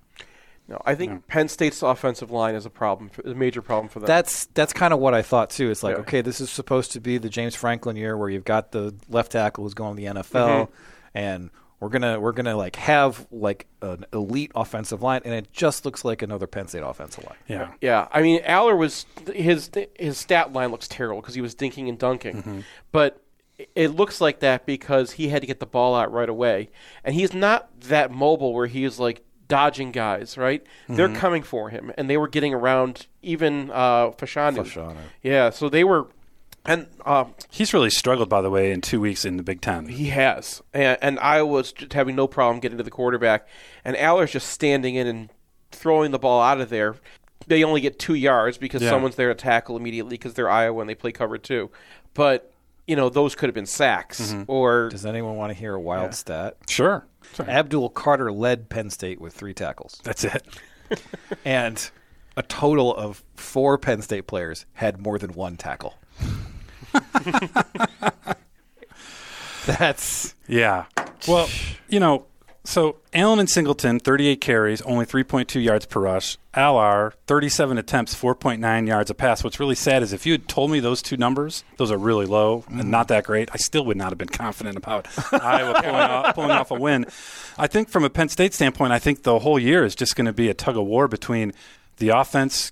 Can it hold up, especially in pass protection? Can it hold up physically versus the defensive pressure, which looks unstoppable at this moment? Chop Robinson, 10 pressures the last two weeks. I mean, say what you will about Illinois and Iowa's offensive line, but I will say that. Okay, yeah, but Yeah. I mean, it's been two weeks of just constant pressure. I mean, Abdul Kader coming up the middle, pressure just left and you know all the time. I mean, I just they're they are looking like they can match the other team sack for sack, pressure, pressure for pressure. Yeah, I, I'm, I'm interested to go and watch this game again just to like get a better sense of the because I, you know, I was flipping between this game and the, the Ohio State game, obviously, um, but there was a like Penn State did something in the second half that managed to get the ball moving, and they scored in their first three drives. And after that, I mean, it was already felt over, Yeah. and it could just been Iowa giving up the ghost or something. I mean, yeah. But there was a there had to been an offensive adjustment there. Um, Well, because it's probably they- both. Yeah. It's probably both because they definitely found something on those drives, but you know, it kind of felt like the second half of the Washington Michigan game in 2021. Once Michigan got up 17 points in the third quarter, it was all the just starch got out of that defense. Yeah, exactly. Um, the other thing about Penn State, through four games, they're plus 11 in turnover margin. They haven't turned the ball over once yet. Um, Maryland is plus eight. Nobody else is plus three in the conference. And when you get to and the- they're plus nine the last two weeks against Illinois and Iowa. Once once you get to those levels, that's not a good thing. No, Oh, yeah, we just like, come on regression. Let's let's hit it. Is Yeah. that going to happen in the big games? It, it could. All right. Um, now now I have to pick another game. Yeah, every time every time you say the saddest game or the funniest game, I'm like, God, I wonder which one he's picking. I, I prepared a whole bunch on Indiana Akron, but then Jamie uh, offered me um, to help get tickets for Ohio State game. Oh, this we year. could still talk about Indiana Akron. If I, mean- if I Okay. dump Yeah. my notes, Akron, 27, Indiana, 29, in four overtimes. You know, I wonder if that's an IU scoregami. I don't know if IU has a scoregami account like all the other football teams. Possible. the guy who's not uh, Travion Jackson, 11 of 26, buck 90, one pick, one interception. Ground game doesn't do a whole lot. Uh, and then Akron, well, they they have a dual threat quarterback who goes for a buck 41 on the ground. They get a 71 yard uh, run from Lorenzo Lingard. That's a great name. Yep. And the quarterback goes buck 94 on 35 attempts, two picks. He gets replaced by a guy who throws another pick. Mm-hmm. Iowa's safeties are terrible, man. Iowa? Sorry, Indiana's. Indiana's safeties are just miserable. I mean, both of them just got completely outrun by Lorenzo Lingard. They were just standing Yeah. still on a lot of the plays. Like, I they wonder are if they are not boring football players. Total net yards. they are 'cause they Akron- just stand still. Yeah. Akron 474 to 282 for Indiana. I mean, they came out of this game with a win, but this looks like Tom Allen firing season right now, right? Absolutely. I mean, is it good when you get outgained by a horrible MAC team on the ground, 263 to 92? Because that's that's what happened here. Indiana just could not contain the quarterback run, whether it was scramble or designed runs, and it was just, it was just, uh, it was just awful. Um, Oh, I mean, Akron had so many chances to win this game. Oh, yeah. they had the they had a last second field goal that they missed, which they missed. They have a running back just all alone in the end zone, and the quarterback throws a pick in the in overtime. It was uh, 10 penalties for Akron, three Yeah. turnovers. Yeah. They're- And IU got like a tip pick six, which Mhm. is what kept them in the game. That, Or they were Indiana, I down. said They were Indiana. down 10-7, and that gave them Yeah. that gave them a lead. Uh, Indiana has played three FBS teams: Ohio State, Louisville, and now Akron, and they have combined eight first downs running the football in those three. Yeah, games. so Akron lost 35 to 3 to Kentucky and 24-21 to a Temple team that got annihilated by Rutgers if you're wondering. They I have was a- not, but thanks for those they updates. have a three-point win over Morgan State. Morgan State. They're uh, so this is you mentioned it was a, is a bad MAC team. Yeah. This is yeah. Yeah. This is a bad MAC team. uh, um, Indiana was up seven nothing, and they were trying to go up fourteen nothing on fourth and goal at the one, and they tried with Macaulay, and it looked you know I don't know quarterback power, and it looked like they hadn't repped the play ever. Like Mhm. Macaulay actually came to a standstill trying to figure out where to run, and it got stuffed. And uh, on Indiana's ensuing seven drives, which took the rest of the game, they only made it into Akron territory one other time. Mhm. And when they did, it was 14 to 10 IU. They were back down on the Akron one, and instead of going for it, they kicked a field goal. They're up 17 to 10, and then two or three plays later, a couple quarterback run plays later, it's it's 17 17. Macaulay also I mean, they they dropped they, a wide open blinked they pass. blinked against Yeah. Uh, Akron at the one yard line. Yeah, I mean, it, it, this was just there was nothing. There was nothing good about this game, from from my standpoint as a, as a as an IU fan. and- Camper is good. No, Camper's He'll- good, He'll, but- he'll- he'll find a good de- transfer destination. yeah, you know, maybe Jay, maybe Jalen Lucas can find a place too where he where he's where he's used. But this was just this was uh, definitely not uh, not good. And, and you know that Louisville game a week before was a nice moral victory, and they came out from a twenty-one nothing hole and almost came back and tied it. And Mm. the defense had looked pretty salty for three weeks, and they just I, I assumed as the offense was struggling that the D might carry him in this game, and it just didn't. All right, uh, Illinois 23, Florida Atlantic 17. Similar-ish score to the Indiana game, but not nearly as bad. Illinois outgains FAU 510 to 350, and uh, the 17 for FAU is a late touchdown that brings it closer to the final score that didn't actually have any chance of flipping the outcome. So you still are a little bit leery of this Illinois team, but Luke Altmaier comes back from that four pick percep uh, performance against Penn State, goes 303 on 36 attempts, touch, touchdown, no interceptions. Mm-hmm. Mhm. They run the ball pretty effectively. They fall behind uh, four, uh, 10 nothing in this game. They did. But, you know, they stabilized, they got out of the hole. They uh, they're not a good football team. No. But they don't seem completely dire, I suppose. No, and I mean, from a silver lining standpoint, they've probably played their two hardest opponents, Kansas and uh, Penn State. So it's nothing but uh, Big Ten West, basically from here on out. So th- there That's are those quite- are those Hmm. are winnable those are those are winnable winnable games, and I think I know they had a great year last year, but the fact is, other than some stretches in the late '80s and early '90s, Illinois does not typically, as a program, get to bowls in back-to-back years. So you know, fundamentally, I think if they can cobble their way back to a bowl game, I think that's a good. I think that's a good season, even though it doesn't feel like progress after after last year. But they have so many flaws. I think their defense is very um, opponent dependent because they still play man. They're still Ry- Ryan Walters' defense, even Mhm. though he's not there. And you know, against a team like FAU, they can just play man. Right. And they did, and they should they, they should have shut them down. Like there were a Yeah. couple like lucky shots that they had. FAU's quarterback was getting loose a little bit, but it was it, it looked like a dominant performance Yeah. with the defense, where like a couple things leaked to make it not come out the same way it should. And they got after it last week against Penn State a little bit. So if, Yeah. they, can, if they can conjure that up, uh, you know, week to week in Yeah. the Big Ten West, they'll, they'll- they're going to get some wins. Luke Altmaier is not going to get them wins. He's, Yeah, I mean, he like, is- you gotta compare him to the other quarterbacks in the Yeah, division, there was a though. time- there was a time three weeks he is ago where I Noah said he was Kim the best Finn. quarterback in the Big Ten West. I don't he's, think that he's anymore, Noah Kim but tall. Okay, that helps though. That's something. All right, moving on to the most unlikely result of the week Northwestern 37, Minnesota 34. Northwestern was down 21 points in this game, but they come storming back on the arm of Ben Bryant, who puts up 396 yards on 49 attempts, four touchdowns, no picks against a team that was supposed to be good, you know, pretty d- good on defense. Yeah. Like we had questions about Minnesota's offense this year, but you just put up, you just gave up 500 yards to Northwestern.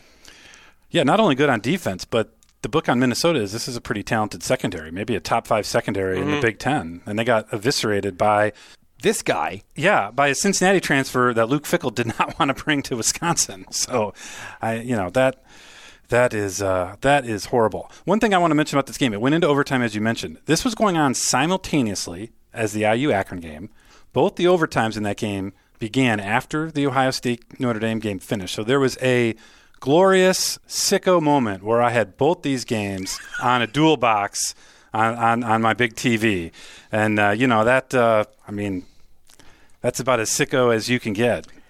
I we had the Indiana game on and uh, did not pay attention to. I, I I'd gotten off of Twitter by that point. I just like I was watching and zoning out and falling asleep a little bit, and nobody seemed to like get to me just to turn on the Northwestern game. Yeah. I saw that it was like twenty four nothing or whatever it was early, and I was just like, okay, Minnesota's trouncing Northwestern, so I have no idea what happened. It was 31 to 10 with 2:11 to go in the third quarter, and then Minnesota just kind of parked the bus. You know, they didn't really. I mean, you know, running on first down, running on second down, not going anywhere after having a really productive day on the ground the first three quarters, and then trying to see if Calic Manis can convert a third down uh, on his arm, and and he could not. Um, and I just think that Northwestern just caught them by surprise. I mean, they passed the ball like 25 of their last 27 snaps, and they just could not stop that momentum. And it was just one touchdown, a three and out, another touchdown, a three and out. Uh, one thing that I thought was exciting was our old friend AJ Henney caught the game time touchdown pass for Northwestern. Yes, sir. That I heard. Five catches, eight targets, eight targets for AJ, and three rushes. And three rushes. Yeah, he was he was he was pretty active. So, I mean, like when the transfer destinations get announced in the offseason, Mm-hmm. Mhm. no one thought, oh, AJ Henning is going into a better offense. right? Yeah, who- he did not think he'd be getting eight targets a game there. Um, I, and I just I don't know what the aftermath of this game is going to be because for three quarters this was textbook Minnesota. Darius Taylor another big game, 183 yards, another 30 through the air, and it just it just got away from them. And then in overtime they had to settle for a field goal because their stud tight end Brevin Spam Ford had a ball go right off his hands. Drops have been a problem for Minnesota's receivers, but specifically him. That's his sixth drop of the year, and he dropped Mhm. a touchdown. And then Northwestern, you know, had a brilliant play design where everything was going one way, and they threw it to an open receiver. Nobody was within 20 yards of him, and he walked in, uh, walked in, walked in for a touchdown. Um, this was, uh, yeah, I figured that as boring of a team as this looks like, I still thought with Darius Taylor they could just kind of eke out eight to nine wins and probably stay in the Big Ten West race. They've been in the Big Ten West race three of the last four full seasons into mid-November, but they haven't been dropping conference games like this though in that in that stretch. They, these are the games they usually have been taken care of, ugly or not. Well, there was the when they had they struggled against Nebraska. They did. and Nebraska all, by all rights should have won that game. They should have. and, and so people were, I think, a little you know wary of uh, Minnesota at that point. Um, but that point they were they, they couldn't run their offense, Mhm. right? They were throwing the ball with the the, the Greek god of whatever Yeah. his his nickname is. Mm-hmm. Well, and that Brevin, Smor- Brevin Span Ford drop in overtime was on a third and two with Darius Taylor. Yeah. Third and two. And speaking of that, when they were up 31 to 24, they took possession with four minutes and 49 seconds to go. They got a couple first downs. They got in to Northwestern Territory after a Calicamanis 19 yard run. They had third and two. They lost a yard with Darius Taylor, so they had fourth and three with less than two minutes to go. Northwestern did not have any timeouts left, and they punted. Sorry, PJ. I mean that that that you're Northwestern. You're running the football. I know you just took a minus one. Mhm. You're Minnesota, you're running the You're football. Minnesota, Yeah, yeah, you're Minnesota. You're running the football. I know you took a minus one, but they, they had a chance there to ice the game and they and they punted. But then, would you think Northwestern could? Oh, well, it was a touchback. Yeah. And on the first series of downs, they got all the way back to the 37. So it did not did not help them field position wise at all. And uh, I guess on one hand, you wouldn't expect Northwestern to drive down the field, but they've just done that twice against well, you. also like you know, you're on the 37. Like yeah, your your upside here on the punt is not great. No, that was not. Yeah. Uh, final game of the week: Wisconsin 38, Purdue 17. Uh, not really an offensive explosion, but Hudson Card throws a couple of bad picks. Tanner Mordecai. Uh, I think the most interesting thing from this is he had 13 rushes that weren't sacks in this game. Mhm. He only picks up 44 yards, obviously the sack, but that's a lot of running for a guy who is a Wisconsin quarterback. Ches Malusi is out for the year. Bad injury. Bad injury. Braylon Allen goes for buck 16 on just 16 carries with a 52-yard touchdown. Uh, Purdue throws it 38 times as is their want, but only 220 yards. I mean 202 yards. So I mean, it just feels like Wisconsin's going to sleepwalk to the division title because nobody else in the con- division is even any good. Yeah, I would have to. I would have to agree with that. The Mordecai running that was a coaching staff who took a look at what happened last week in the Purdue Syracuse game and said, "Let's try to do that." Yeah, their first touchdown was a third down zone read where the Purdue guys just totally crashed. No edge. oblivious to the fact that the quarterback might have the ball, and he walked in for a touchdown. And then his second touchdown was a scramble. But same thing, Purdue versus Syracuse. They, they had no discipline containing quarterback scrambling, and he basically just like walked in, you know, for another touchdown. So I thought it was coaches looking at last week's game tape. Sometimes we thought Phil Christ wasn't really paying attention to stuff, so that was a positive sign. I actually think if you squint, you can see some proof of concept of what they're trying to do on offense. Mhm. Um, yesterday was Mordecai's first positive EPA day of the season. Uh, his prior best was minus 1.2. Yesterday he was plus nine. Not the best, but still on the positive. It's not easy being in the positive uh, on a down to down basis. Um, and then EPA per dropback, they've gotten a little bit better each game from minus 0.28 per dropback only in the 20th percentile in the opener. Yesterday, plus 0.07 up to the 56th percentile. So they're slowly but surely finding something, you know, proof of concept wise. And Braylon Allen, the last two weeks, has looked like the old Braylon Allen Yeah. running the football. Now that Malusi is going to be a big loss for him. He's their outside tackle guy, and they really don't have anybody else repped after Malusi and, and Allen. So we're going to be seeing brand new Wisconsin running backs trying to trying to fill that void. And one other thing that I really liked about this game from Wisconsin's standpoint is first three games of the season, Braylon Allen, 15 catches, 18 targets, 41 yards, average depth of target minus 3.7. Obviously, he's a running back. Only one target, one catch for nine yards yesterday. So instead of burning five to seven downs a game, trying to force some receiving out of your best pl- out of your best player, who's really not a good receiving running back. You know, he he Mm. Mhm. he, he needs that open hole to you know go through and accelerate. He's not going to catch, turn around, and accelerate the way other running backs can. So they're not burning. They didn't burn any of those downs yesterday. So I just thought it just kind of kind of felt like I kind of felt like okay. They might know what they're doing, and nobody in the Big Ten West seems to know what they're doing. And I, and I can kind of see this just getting a little bit better, a little bit better, a little bit better each passing week, and they might be something come November. Yeah, and the other thing is like as long as Braylon Allen stays healthy, the Malusi injury might force them to give the ball to their best player more often. Yeah, yeah. So, you know, in the old days, this guy would be getting 25 carries a game, Mhm. and they might have to do that now. And I, Yeah. think, I mean, all due respect to Ches Malusi, he had 39 yards Yeah. in this game. Well, I on mean, 11 carries. Ju- just transferring five to seven targets to five to seven carries, I think, Yeah. is a huge swing. Is and a, especially a huge yardage if, swing. If Mordecai is going to be a threat to run, like you're taking a guy out of the Yeah. box, et cetera, et cetera. So, Yeah.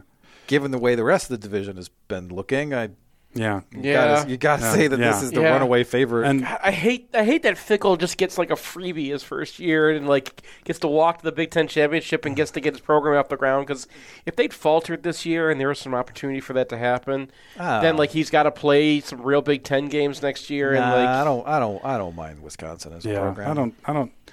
You know, I don't mind Wisconsin as a program either. I think that they sort of epitomize a little bit of the lack of respect that Big Ten sometimes gets because nobody nationally ever gives them respect. They always win bowl games for the Big Mhm. Ten, and it would be nice if they were a little bit more consistent. I mean, I think that the Paul Christ era just kind of went sideways in so many in so many ways that it just I- it, they, I they, they tried didn't they, being they, they friends. stopped being that ten win team that you can that you can count on. I tried being friends with Wisconsin, Wisconsin people online. They fall hard in the we hate Omi- we hate Michigan and they're our biggest rival, even though we don't even play them. That's and they don't- literally That's every literally fan every base. fan base. They they fall much harder. They they they could just they're so much m- nastier about it than I realized, and it just turned me off. So Nah. thank you, Twitter people who I used to follow, who I don't follow anymore, because you're the reason I don't like Wisconsin now. Yeah. The Badgers in their first three games against the non-conference opponents were outscored 41 to 30 in the first half combined. Yesterday 21 to 3 at halftime in Wisconsin's favor. Punts on all of their first three possessions in their first three games, obviously a touchdown yesterday. They scored on 6 of their first 7 drives. So just kind of more more evidence that there's you know proof of confidence concept there. I know I've mentioned that phrase a few times. Second half though, their first three drives they scored, they were all field goals, so they did stall. So they have to find a way to finish those drives because they could have put Purdue away, and instead this game kind of hung you know at 13 points for most of the second half. You know, 13 points. You know, if you're Purdue, if you have the ball, you're a, s- a score, stop, score away from Yeah. from taking it. So they could have they could have done a little bit better in the in the second half.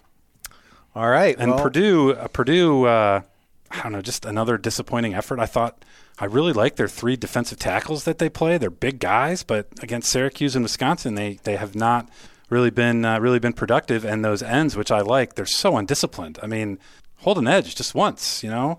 Try not hitting the quarterback late just once. I mean, and uh, they have a huge problem with Cam Allen. You know, he's been a serviceable Big Ten safety, but they don't have enough cover guys to play what they want, and they have moved him exclusively into the nickelback spot. And remember those Fresno State post post uh, slants Mhm. rather that were always going. He's been the culprit every week on a lot of slant plays, and I'm thinking Whoa. I'm thinking Roman Wilson in in four or five weeks, and uh, they got a couple first downs on him, and then they had a touchdown on him, but Skylar Bell lost the ball in the lights and kind of shorthanded it. Mhm. So he he he is a little bit of a of a of a Science blinking circle. yes, thank Yeah. you, thank you. He's a little and and uh, he was a pretty serviceable safety, I thought, for them last year. But he's playing out of position. They don't have the bodies, and it's four games in. I thought they'd maybe come up with another solution there, but they're still trotting him out Well, at nickelback. The thing and he's about still struggling. Ryan Walters is last year they ran more man coverage than anybody else in the country by a huge margin, Mhm. and that was with Devin Witherspoon. And they- Yeah. their second cornerback was also very good. And to move to Purdue and try to install your defense, which he's got to do, right? Yeah. it's like you can't have Rich Rodriguez come in and not install his offense. Mhm. Like Ryan Walters, the whole point is The whole Ryan point of Walters, having him there, yeah. Yeah. is you got to get some cornerbacks in and play man coverage, and they're and you can understand why it would be just real rough in year one. Oh yeah, absolutely. And their their cornerback room, part of the reason why they're playing a safety at nickelback is because they have nothing but transfers and true freshmen in that cornerback room. So so they don't really know what they what they have back. The RNG kind of didn't favor Purdue in this one too. That was like that's random number generator for people who aren't dorks. I don't. Think, I think all the non-dorks left by the time you started talking gnomes, Brian. uh, anyway, the uh, like there's uh, that weird fumble in this game where like Maccabee just kind of like gives up on it, think- Mm-hmm. Mhm. and like it just uh, you know mentioned the drop uh, uh, in that game too. Like it just felt like any time that there was a randomness event that popped Yeah. in, it favored Wisconsin. Well, you have two teams here who are trying radically different things with their program. Wisconsin probably starts with a little bit more talent than Purdue, and they're farther farther along, farther along, obviously. And given Iowa's issues, given Minnesota's issues, given Nebraska's issues, I mean, I just think Wisconsin, you know, as long as they don't, you know, have like a minus four turnover game, I think they're just going to be able to, you know, sneak the Big Ten West out this year. Yep. All right. Thank you, Jamie. Thank Good you. Talking to you in person. Definitely. We'll call you again next week. It was great. First time in a couple. It doesn't matter. It doesn't matter. The podcast is now over. Thanks, guys.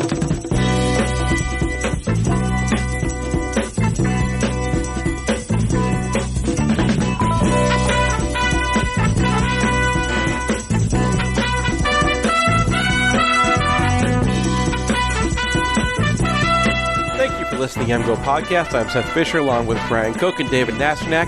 I'd like to know where Lou Holtz is right now. What he said about this podcast, I can't believe.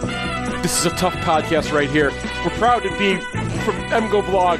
It's always been MGO Blog against the world. It'll continue to be MGO Blog against the world. I love these podcasters. We've got a tough podcast.